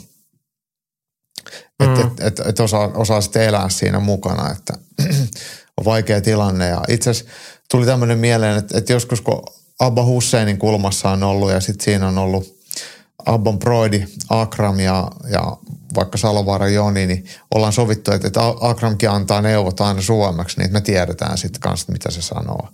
Että et, et se on silloin niin kuin helppoa kaikille. Et, et, tota, mun arabian kielen taito on niin huono, että mä en ole sitten, sitten pystynyt tulkitsemaan sitten Akramin neuvoja. Niin, siis tuossa no, peruslähtökohtaista, että on niin syvästi yksilöllistä lähtien siitä, että mitä kukakin ottelee ylipäätään pystyy vastaanottaa, että pystyykö se ottaa edes yhdeltä niitä ohjeita vastaan vai pystyykö kahdelta. Mutta joo, varmaan hyvä nyrkkisääntö, että niin yksi ääni on se niin laji mikä hyvänsä, niin yhdellä äänellä ohjeet. Mutta sitten taas, että jos Roppe pystyy, hän tuntee kuitenkin Pekka Mään ja Juhan Lindströmin pitkältä ja kummaltakin. Voi olla, että heillä on erilaista sanottavaa. Mutta onhan tuossa mielenkiintoista, että sitten tullaan vielä, että kahdella eri kielellä. Mm. Niin Roppehan on vahvasti kaksikielinen, hän puhuu hyvää suomea, mutta on kuitenkin ruotsinkielinen, niin minkä verran oikeasti pystyy sitten siinä niin kuin ton taso-ottelun kyljessä. Sitten vaihdat vielä niin kuin kielirekisteriä siinä kesken mut sen niin mut kyllä prosessoinnin. Mutta kyllä se on kiinni kyse aika arkisesta asiasta, että mihin sä oot tottunut. Että jos, niin, ky, niin. Ky, kyllä sellaista, sitähän nähdään paljon, että niin kuin UFC-tasollakin, että, että jotkut vaikka brasilialaiset ottelijat harjoittelee Jenkeissä, ja niillä on joku amerikkalainen painikoutsi ja brasilialainen koutsi, ja ne puhuu molempia kieliä. Tai venäläisille puhutaan englantia ja venäjää. että et se on ihan, mutta jos on joka päivä sitä, niin sitten se on niin, niin. normaalia. Mutta sitten jos se, se on poikkeuksellista. Kyllä, kyllä. Joo, enkä tarvitse, siis toihan on niin kuin – niin kuin kuvailit, niin tavanomasta, mutta että se iso kysymys on se, että miten tehokasta tai tarkoituksenmukaista se on, niin siihen on aika vaikea vastata. Niin, se on aina niin, siitä yksittäistä ottelijasta kiinni. Niin, mutta jos sitä tapahtuu joka päivä sun reeneissä, kaksi kertaa päivässä, niin sitten se on sulla ihan arkea. Sitten sä niin kuin kuulet molemmat. Sä tunnet äänet, sä tunnet kielet. Ei sulla tarvi niin erikseen miettiä, mutta jos se on ainutlaatuista, niin se ei välttämättä ole hirveän helppoa. Niinpä. Joo, mutta ei, ei nyt osata ottaa kantaa, että miten se vaikutti tuohon matsiin, mutta et, tai oltaisiko me niinku yksimielisesti, että ei se niinku matsin lopputulosta ratkaissut? Ei, ei varmasti, et, ei varmasti. Et ehkä Joshua oli kaikessa ja myös sitten valmentautumisessa ja kulmamies toiminnassa jonkun askeleen edellä. Niin. No mä oon sataprosenttisen varma siitä. Näin. No sitten varsinainen Samulin laittama tekniikkakornerin kysymys. Ja sekin sivuaa nyt tätä. Tässä niin kuin esimerkkinä mainitaan Roppe, mutta ei, ei, ei keskitytä nyt Roppeen, vaan otetaan tämä kysymys laajemmin. Kuinka kannattaa otella, kun ei ole mitään hävittävää? Kaikkihan sen tietävät, että silloin pitäisi laittaa all in, mutta miksi se on niin vaikeaa ja voiko sitä harjoitella? Roppekin sanoi ottelun jälkeen, että olisi pitänyt vetää alussa kovempaa, mutta miksi hän ei tehnyt sitten sitä? Kysymys on toki paljon universaalimpi ja toteutuu melkein kaikki kaikissa UFCn tittelimatseissa, että altavastajalla ei vaan lähde. Tai jos joku suomalainen menee ottelemaan ulkomaille, niin lähdetään hakemaan kolmen erän pistetappiota, vaikka voisi makvanina mennä hyppypolvella ekaan tilanteeseen tai kokeilla tuplaa ja kuittia. Kuuntelin Petra Ollin elämänkerran. Siinä kuvattiin hänen kykyään ratkaista ottelut viimeisillä sekunnilla, kun oli tappioasemassa. Ja melko moni arvokisavoitto tuli juuri tuolla tavalla. Itse ei edes kokenut sillä, siinä hetkessä, että olisi hävinnyt matsin, vaan se oli hänelle mukavuusaluetta. Toinen lähihistorian esimerkki ei mitään menetettävää tyylisesti ottelusta. Diego Lopesin UFC-debytti Movsar Evloevia vastaan. Vaikka tappio tuli, niin kaikki jätettiin häkkiin. Miksi kaikki eivät tee sitten sitä? Ja BTV aasinsiltana Tuff Cornerin Kurt Holloway ja Jason Knight pistivät molemmat all in ekasta sekunnista alkaen. Toisen matsi, mihin mä viittasin. Joo, haluatko vastata? Meillä on pari vastausta tähän. Tuota, haluatko kommentoida tuohon väliin? Ei, pistetään vaan tuosta noin muut vastaukset kanssa tulemaan. Joo, Olavi oli vastannut, että ihmiset on yksilöitä. Joskus voi käydä niin, ettei toisen peliä osaa lukea tai toinen lukee sinua niin hyvin, ettei tekemistä saa otetta. Sitten oma peli muuttuu sohlaamiseksi eikä mikään suju. Esim. Adessanian matseissa tätä on nähty usein. Kun jengi pelkää hyökätä sisään, niin sitten seistään, odotetaan ja lopulta hävitään. Toki ongelman voi ratkaista klassisella Melvin Manhoff-taktiikalla, eli lappu lattiaan ja katsotaan kuka kaatuu. Mutta moni meistä ei omaa sisäistä petoa, joka ajaisi siihen. Kyseinen lähestymistapa on ongelmainen myös sillä Manhoff-taktiikan mestari itsekin on kaatunut aika monta kertaa omaan myllynsä. Jokainen ottelee kuitenkin lähtökohtaisesti rakentaa turvallisesti voittostrategia eikä aivovaurio tai voitto ole yleensä kauhean vahva kortti pelata ekana pöytään tuolla tasolla. Kun se ykköstrategia menee romukoppaan, ei tilanteessa välttämättä itse osaa arvioida tekemistään, etenkään kun aika harva kulmamies sanoo sinulle, että tämä menee nyt ihan perseelle. Ja nyt kun kello kilahtaa, me tonne ja heilot kuin hullu ja toivotaan. Joo, Mäkisen Tero kommentoi ilmeisesti niin Roppeen liittyen, että lopputulema oli kuitenkin pystyyn kuolema. Jos viitaten tuohon, että Roppe sanoi, että olisi niin kuin pitänyt lähteä kovemmin liikkeelle. Mm-hmm. Ja Olavilta vielä toinen kommentti tuohon Teron perään. Tämä on muuten hieno. Mä arvostan, kun päästään tällaiseen sektoriin. Olavi kirjoittaa, että Markus Aureliuksen sanoin, elämä itsessään muistuttaa enemmän painia kuin tanssia. Joskus elämä tarjoaa tällaiset kortit ja Roppe voi tappionsa kanssakin olla ylpeä siitä, että tuossa saattaa olla merkittävin suomalainen uranyrkkelyn parissa. Ei liian usein emme ole siteeranneet Markus Aureliusta meidän podcastissamme. Enemmän pitäisi olla kyllä näitä filosofian ja elämänviisauden klassikoita.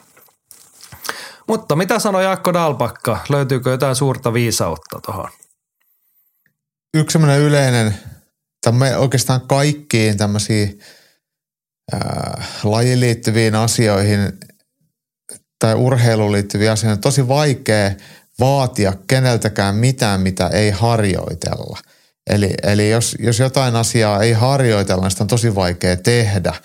Ja, ja eihän me nyt voida harjoitella sitä niin kuin treeniolosuhteissa, että joku lyö sua, sua niin paljon päähän, että, että sä oot ihan kassalla ja sit sun pitää lähteä vielä itse tappelemaan siitä. Että se on ehkä semmoista niin luonteen lujuutta tai, tai selviytymismekanismia. Mutta mut kyllä semmoisia tilanteita pitäisi silti harjoitella, että opeteltaisiin vaikka lopettamista. Tarkoitan ihan sitä, että, että tehdään semmoisia äh, niin hyökkäyksiä, minkä tarkoituksena olisi ratkaista ottelu – ja niitä voisi harjoitella väsyneenä, että oikeasti tekee pitkiä hyökkäyksiä, mitkä, missä vastustaja viedään, viedään kuin märkää rättiä. Ei tarvitse kovaa, mutta silleen, että sulla on joku semmoinen muistijälki sit kehossa, että sä pystyt ohjeen saatua tai itse tajuttua sen, että nyt tämä pitää pistää niinku kaikki peli tähän tilanteeseen ja katsoa, mihin se riittää. Niin kyllä sitä tekniikka tai semmoista käytännön drillaamista voi, voi kyllä harjoitella ja, ja ehkä se on niin kuin yksi. Sitten tietenkin se, että toi, mun mielestä Olavikin tuossa sanoi siitä, että aika harva niin kuin ajattelee siitä, että, että, että, että, että, että aloitetaan tälleen, että nyt vaan niin kuin hulluna kimppuu ja viisi aivo, aivovammasta. Että kyllä se voiton avain on kuitenkin järkevä otteleminen niin kuin useimmiten.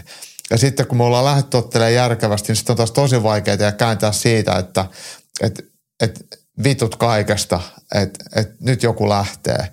Sulla ei välttämättä enää ole silloin enää sitä energiaa tai tehoa, että, että, että muuttaa sitä peliä. Toi, mitä Petra Ollista tuossa oli, tai, tai, tai, tai no otan tuo Petra Olli eka, että, että, että Olli on, on, on semmoinen vähän kuin meksikolainen nyrkkeille, että se taistelee niin kuin semmoisella fyysisellä jaksamisella ja uuvuttamisella ja sen voitto tulee aina sinne loppuun kohti. Et siihen kuuluu sitten niinku rautainen fysiikka, että et se on, mutta se on se, se niinku jatkuva strategia, eikä se ole mikään semmoinen yksittäinen tilanne, että et, että et annetaan tahallaan toiselle kaulaa ja sitten yritetään niinku yllättää lopussa, vaan se on niinku työstetty koko ottelun aikana ja se on niinku ja hei, järkevä valinta. Saanko, sanon niin. väliin, niin Petra Ollin kohdalla se oli myös niin kuin osaamiskysymys. Hänen työkalupakkinsa oli sellainen, että hän saattoi luottaa siihen, että hän pystyy matsin lopussakin tekemään. Mutta oikeastaan niin. sulle jatkokysymykseen tässä, että jos se Samuli ydinkysy, että miten kannattaa otella, kun ollaan kaikki tai ei, tai tee mitään hävittävää tilanteessa, niin onko se sitten kuitenkin lähestymistavallinen kysymys osittain, palataan siihen reenaamisen hetken, mutta se, että – pitäisikö niin kuin nöyremmin tunnistaa se, että ollaan vaikka kuvittelen Robert Helenius, että hei, että mä en ole kunnossa enkä niissä taidoissa, että mä voitan Antoni Joshua 12 erässä. Että mm. jos se niin kuin, että lähtee tyhmästi tai ei, mutta että niin kuin tunnustaa ne realiteetit, että mun, mun saumaan tässä nyt ekat kolme erää. Pistää se kaikki tiskiin. Niin. Kävi miten kävi. Joo, siis on Koska hyvä. se, nyt se lopputulema oli se, tota, Teron kuvaama pystyn kuolema, että tehtiin vähän, katteltiin, sitten ne eväät loppu kuitenkin ja sitten kävi huonosti. Mm. Kyllä, ja siis tavallaan, että se päätöksen olisi voinut tehdä siihen, että nyt mä pistän kaikki peliin vaikka kolmannen erän jälkeen tai toisen erän jälkeen, niin kuin ajoissa tajuu, että mulla on vielä jotain re- niin. jäljellä, mä ymmärrän mitä se tarkoittaa. Ja sitten toi, toi, toi, mä palaan vielä siihen ihan siihen alkuperäiseen Samuelin kysymykseen, niin että miten pitäisi otella, niin enhän vaikka minä tai minun kaltainen ottelija, että, että mun pitäisi pistää matsi kesken, niin, niin lähtisi kaatamaan ja hakea jotain lopetusta matossa, kun mä en sitä osaa. Vai niin kuin tällaista. Et, et, et, toki sun pitäisi niin sit lähteä tekemään sitä, millä sä sun aseilla, sun resursseilla, sun osaamisella, fysiikalla pystytään se matsi pistää kesken. Niin siihen pitäisi laittaa niin kuin kaikki. Ja, ja tällaistahan me nähdään kyllä itse asiassa yllättävän usein, että nähdään vaikka, että joku on tappiolla, niin se tekee kaikkensa, että saisi vaikka vietyä matsin mattoa. Että et, et se voisi ehkä voittaa matossa. Ei se välttämättä voita, mutta semmoisia niinku ihan selkeitä valintoja, että nyt mun on pakko viedä tämä matsi mattoon. Niin kuin vaikka Makmankin aina tekee. Mm. Joo, joku toinen ajattelee. kohdalla se on niin. kuitenkin sitten niinku semmoista pakotettua, että mä en enää jaksa tätä pystyottelua, niin saisinko mä tämän tonne mattoon, että niin. edes niin pystyisi siellä olemaan tai jotain. Mutta hei, mä heitän vielä lisätä, kun tuon korosta, mitä Olavi nosti esiin, Israel Adesson ja hänen vastustajat. Niin siinähän on niin kuin monesti käynyt just niin kuin Olavi kuvailee, että on menty sinne ja sitten on vaan niin kuin hävitty pystyt lataamatta tai jätetty ne kortit katsomatta, kun on niin kuin hämmennytty tai jäädytty siihen ja ei ole päästy tekemään, niin ymmärrätkö, että et saa edes niinku kattonut niitä kortteja. Mm. Että olisinko voinut haastaa. Niin mun mielestä siinä tullaan siihen Samulin kysymykseen, että pitäisikö paremmin tunnistaa niitä hetkiä, että okei, nyt niin kuin en mä voita tätä, että jos mä kattelen viisi erää, tai että se pitäisi ehkä jo ennakkoon tietää. Mutta mut tuossa se ottelustrategia sen mukaan. Mutta mut toi on semmoinen niinku, äh, niinku Adessani on muista loistava esimerkki Olavilta tuohon, että et kun puhutaan korttien kattomisesta, niin sullahan tulee semmoinen fiilis, että Adessani on kattonut sun kortit jo valmiiksi. Että se on koko ajan sua pari askelta edellä. Niin se on tosi vaikea lähteä sellaisessa tilanteessa sitten suinpäin pedon kitaan.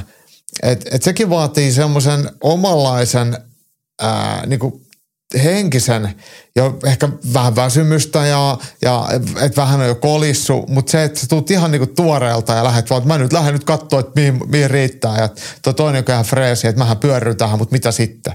Että se on vähän sitten niinku, tulee se niinku välinpitämättömyys ja sekään ei välttämättä ole niinku, äh, hirveä todennäköinen tapa voittaa. Että se on todennäköinen tapa hävitä rumasti, mutta, mutta toi jotenkin, jokainen tilanne on erilainen ja sitten – kaikki kuitenkin aina päät, tai valtaosa asioista kuitenkin ratkeaa niin henkisellä tasolla. Että sun pitää olla oikeassa mielentilassa, jotta sä voit tehdä jotain, jotain semmoisia ratkaisuja. Et, ja siihen ei pääse nappia painamalla.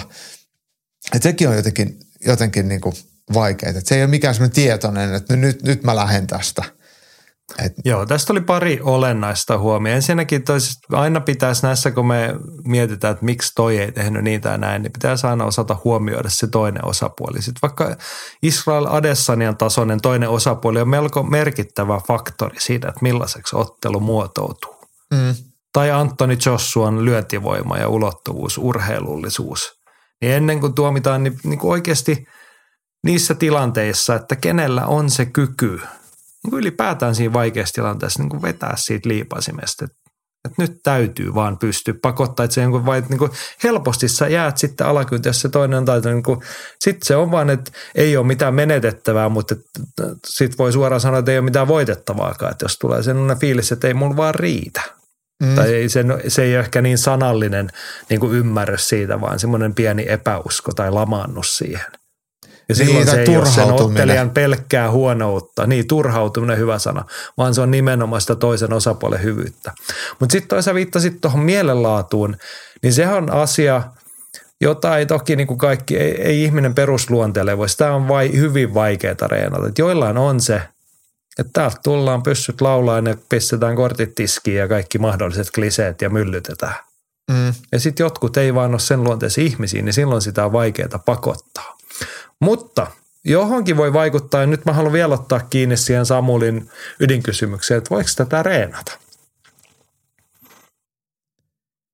Mutta kyllä, kyllä semmoinen, ainakin semmoinen, mitä nyt niinku, se on vaikea sanoa, että mikä on se niinku riittävän haastava, haastavat harjoitusolosuhteet, jo, joissa oikeasti pääsee ja joutuu niinku toistamaan semmoista niinku itsensä ylittämisen ää, niinku kynnystä.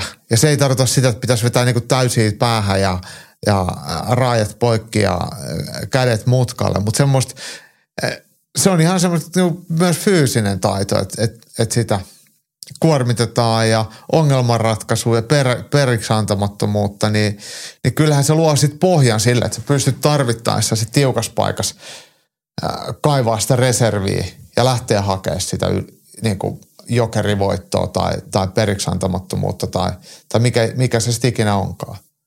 No niin, tämä oli se, mitä mä halusin kuulla, koska mä hirveän harvoin suostun hyväksymään sitä, että niinku, millä, varsinkaan niinku tämmöisissä taidollisissa asioissa, urheilemisissa, että mitään ei ole niinku tehtävissä tai muutettavissa, niin kyllä mä näen, että sillä on. Mä tykkään verrata aina noihin omiin touhuihin, mitä tehdään vaikka jalkapallon palloiluurheilun parissa, niin kyllä me esimerkiksi kun siis jalkapallootteluhan on pitkä suoritus – Siinä mm. ei ole niitä erätaukoja, kun se yksi tai se yksi huilitauko. Mennään kolmeen 40 minuuttia, sä voit olla kentällä. Niin me reenataan vaikka nopeuskestävyyttä pelaamalla kolmen neljän minuutin tempopelejä.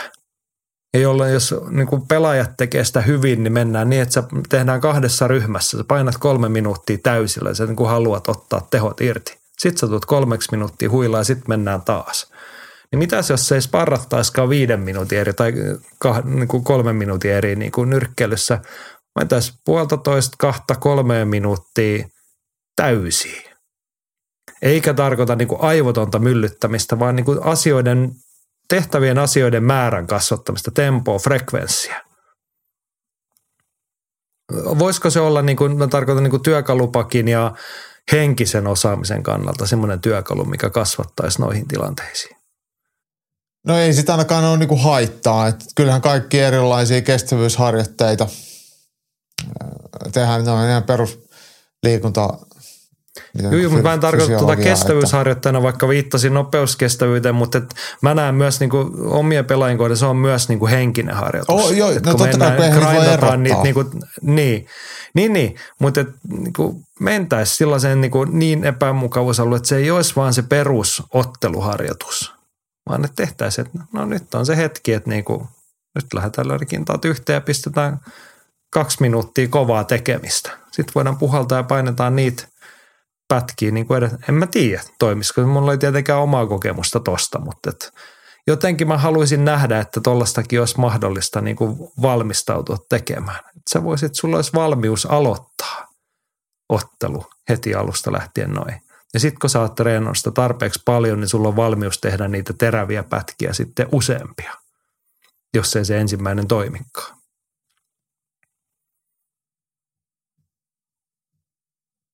Isoja kysymyksiä, en tiedä. Niin, joo, kyllä niin kuin siis lähtökohtaisesti asiat, melkein kaikki asiat on niin kuin opeteltavia asioita et, et, tai, tai niin kuin valmennettavia asioita. Että on se sitten – taitoa tai, tai fysiikkaa tai strategiaa tämmöistä tai toimintatapoja. Että kyllä ne kaikki on niinku tehtävissä olevia. Joo. Mutta se on toki niin korostaa kamppailuurheilu hankalussa siinä, että kun ei saa tehdä vaan sitä omaa suoritusta. Että kun se vastustaja tulee tekemään melko konkreettisesti kiusaa ja sitten jos tekee vääriä asioita, niin sitten se pistää sen pelin poikkikin aika usein sitten huipputasolla. Mutta mut, mut, summataanko niin, että on tuollaiseen varmasti valmis, mahdollista valmistautua? Ei ehkä niin kuin isona strategiana, mutta musta se voisi olla ihan niin kuin perus arkinen reenaamisen muoto silleen, että sitten se olisi siellä työkalupankissa käytettävissä sellainen vaihde, joka on ennen kaikkea henkinen vaihde myös. Mutta yksi, mä, mä vielä lisään tuohon semmoisen, mikä, mikä tota, mitä ei mun mielestä saa niinku ohittaa, koska aika harva meistä niinku edes kilpailijoista niin haluaa tulla tyrmätyksi. Et kukaan ei yleensä halua kokea älytöntä kipua, eikä halua tulla pahasti tyrmätyksi, potkit että joku potkaisee sua polvella naamaa. Niin meillä on aina semmoinen kuitenkin semmoinen pieni, ää, valtaosalla ainakin meistä, niin semmoinen turva ja semmoinen niin kuin, ää, hallinta. Että et ihan kaikkea ei vaan vitti tehdä sen takia, että se riski onnistumisen ja epäonnistumisen välillä on, on, on yllättävän suuri. Et se, et se ei kyllä niin kuin jossain painissa, niin sillä ei mitään väliä, että sitten tulet selätetyksi tai jotain, mutta niin kuin, se, että joku vetää sua polvella naamariin, kun se väkisin häät kaatoo ja suura on siinä, niin se, se on kuitenkin niin kuin aina leijuva riski, mikä on olemassa. Joo, siis tämä on tärkeä pointti, ja tota ei voi niinku millään tapaa sivuuttaa, mutta et mä ajattelin, että niinku mun ajatus enemmän niinku vastakohtana niille skenaarioille, niin kun tässäkin kuvattiin, että tulee niitä, että se jää niinku kokonaan katsomatta, se homma jää piippuun. Että jos ei sulla ole valmiutta kuin toinen hyvä, niin mä ymmärrän, siinä tulee just se kynnys. Että nyt mä haluan mieluummin – varookko, että mä lähtisin. Sit, tai, tai sitten sä lähdet liian vähän, että sä oot kuluttanut paukkuja jo ja sä lähdet liian myöhään tekemään niitä, niin kuin hakemaan sitä ratkaisua, milloin sä et ole enää parhaimmillas. Niin siinä mä näen sen niin kuin opetellun toimintatavan. Et, mutta et se ehkä vaatisi sitä, että, niin kuin, että okei, tässä voi käydä huonosti tai sen tunnustamista, että toi on nyt selkeästi parempi noissa ja noissa asioissa, mutta mä voin edes koittaa mennä, mennään alkuun kovaa ja katsoa ne kortit. Ja jos sä oot harjoitellut sitä, niin sehän ei tarkoita sitä, että mennään niin kuin päättömästi myllyttämään, vaan sitä, että sä niin kuin oikeasti teet paljon asioita vs se, että sä teet minimaalisen vähän asioita, sä vähän niin kuin välttelet tai jäät jalkoihin sen takia, mm. että sä niin kuin jähmetyt. Saatko sä kiinni mun ajatuksen? Joo, joo, joo, joo.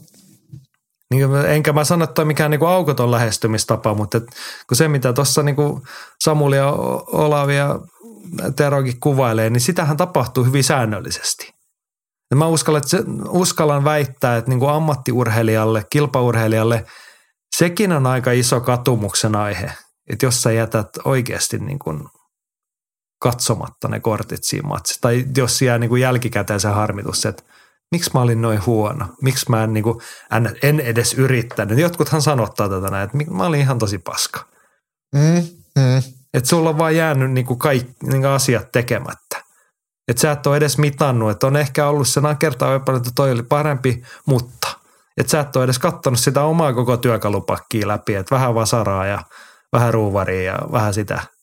Vaan että ne on jäänyt, sä oot kantanut sitä työkalupakkia ja sit sä oot lähtenyt puhtaiden työkalujen kanssa himaan sieltä. Mä en tiedä, siis nämä on todella vaikeita. Tämä on oikeasti iso kysymys. Eikä mulla ole tähän niin kuin mutta herättää kyllä mielenkiintoisia pohdintoja. Tällaista isoa pohdintaa saatiin tähän loppuun ja Markus Aurelius mukaan keskustelu. Jos teillä on jotain sanottavaa tähän lavennettuun tekniikkakoodiin, niin hyvin mielellään jatkamme tätäkin keskustelua ensi viikolla. Sitä odotellessa olemme kiitollisia, että ollut matkassamme melkein kolmisen tuntia tässä höpötelty ylilöintipodcastia ensi viikolla palaillaan taas tämän merkeissä. Siihen asti pitäkää itsestänne ja toisistanne huolta ja voikaa hyvin.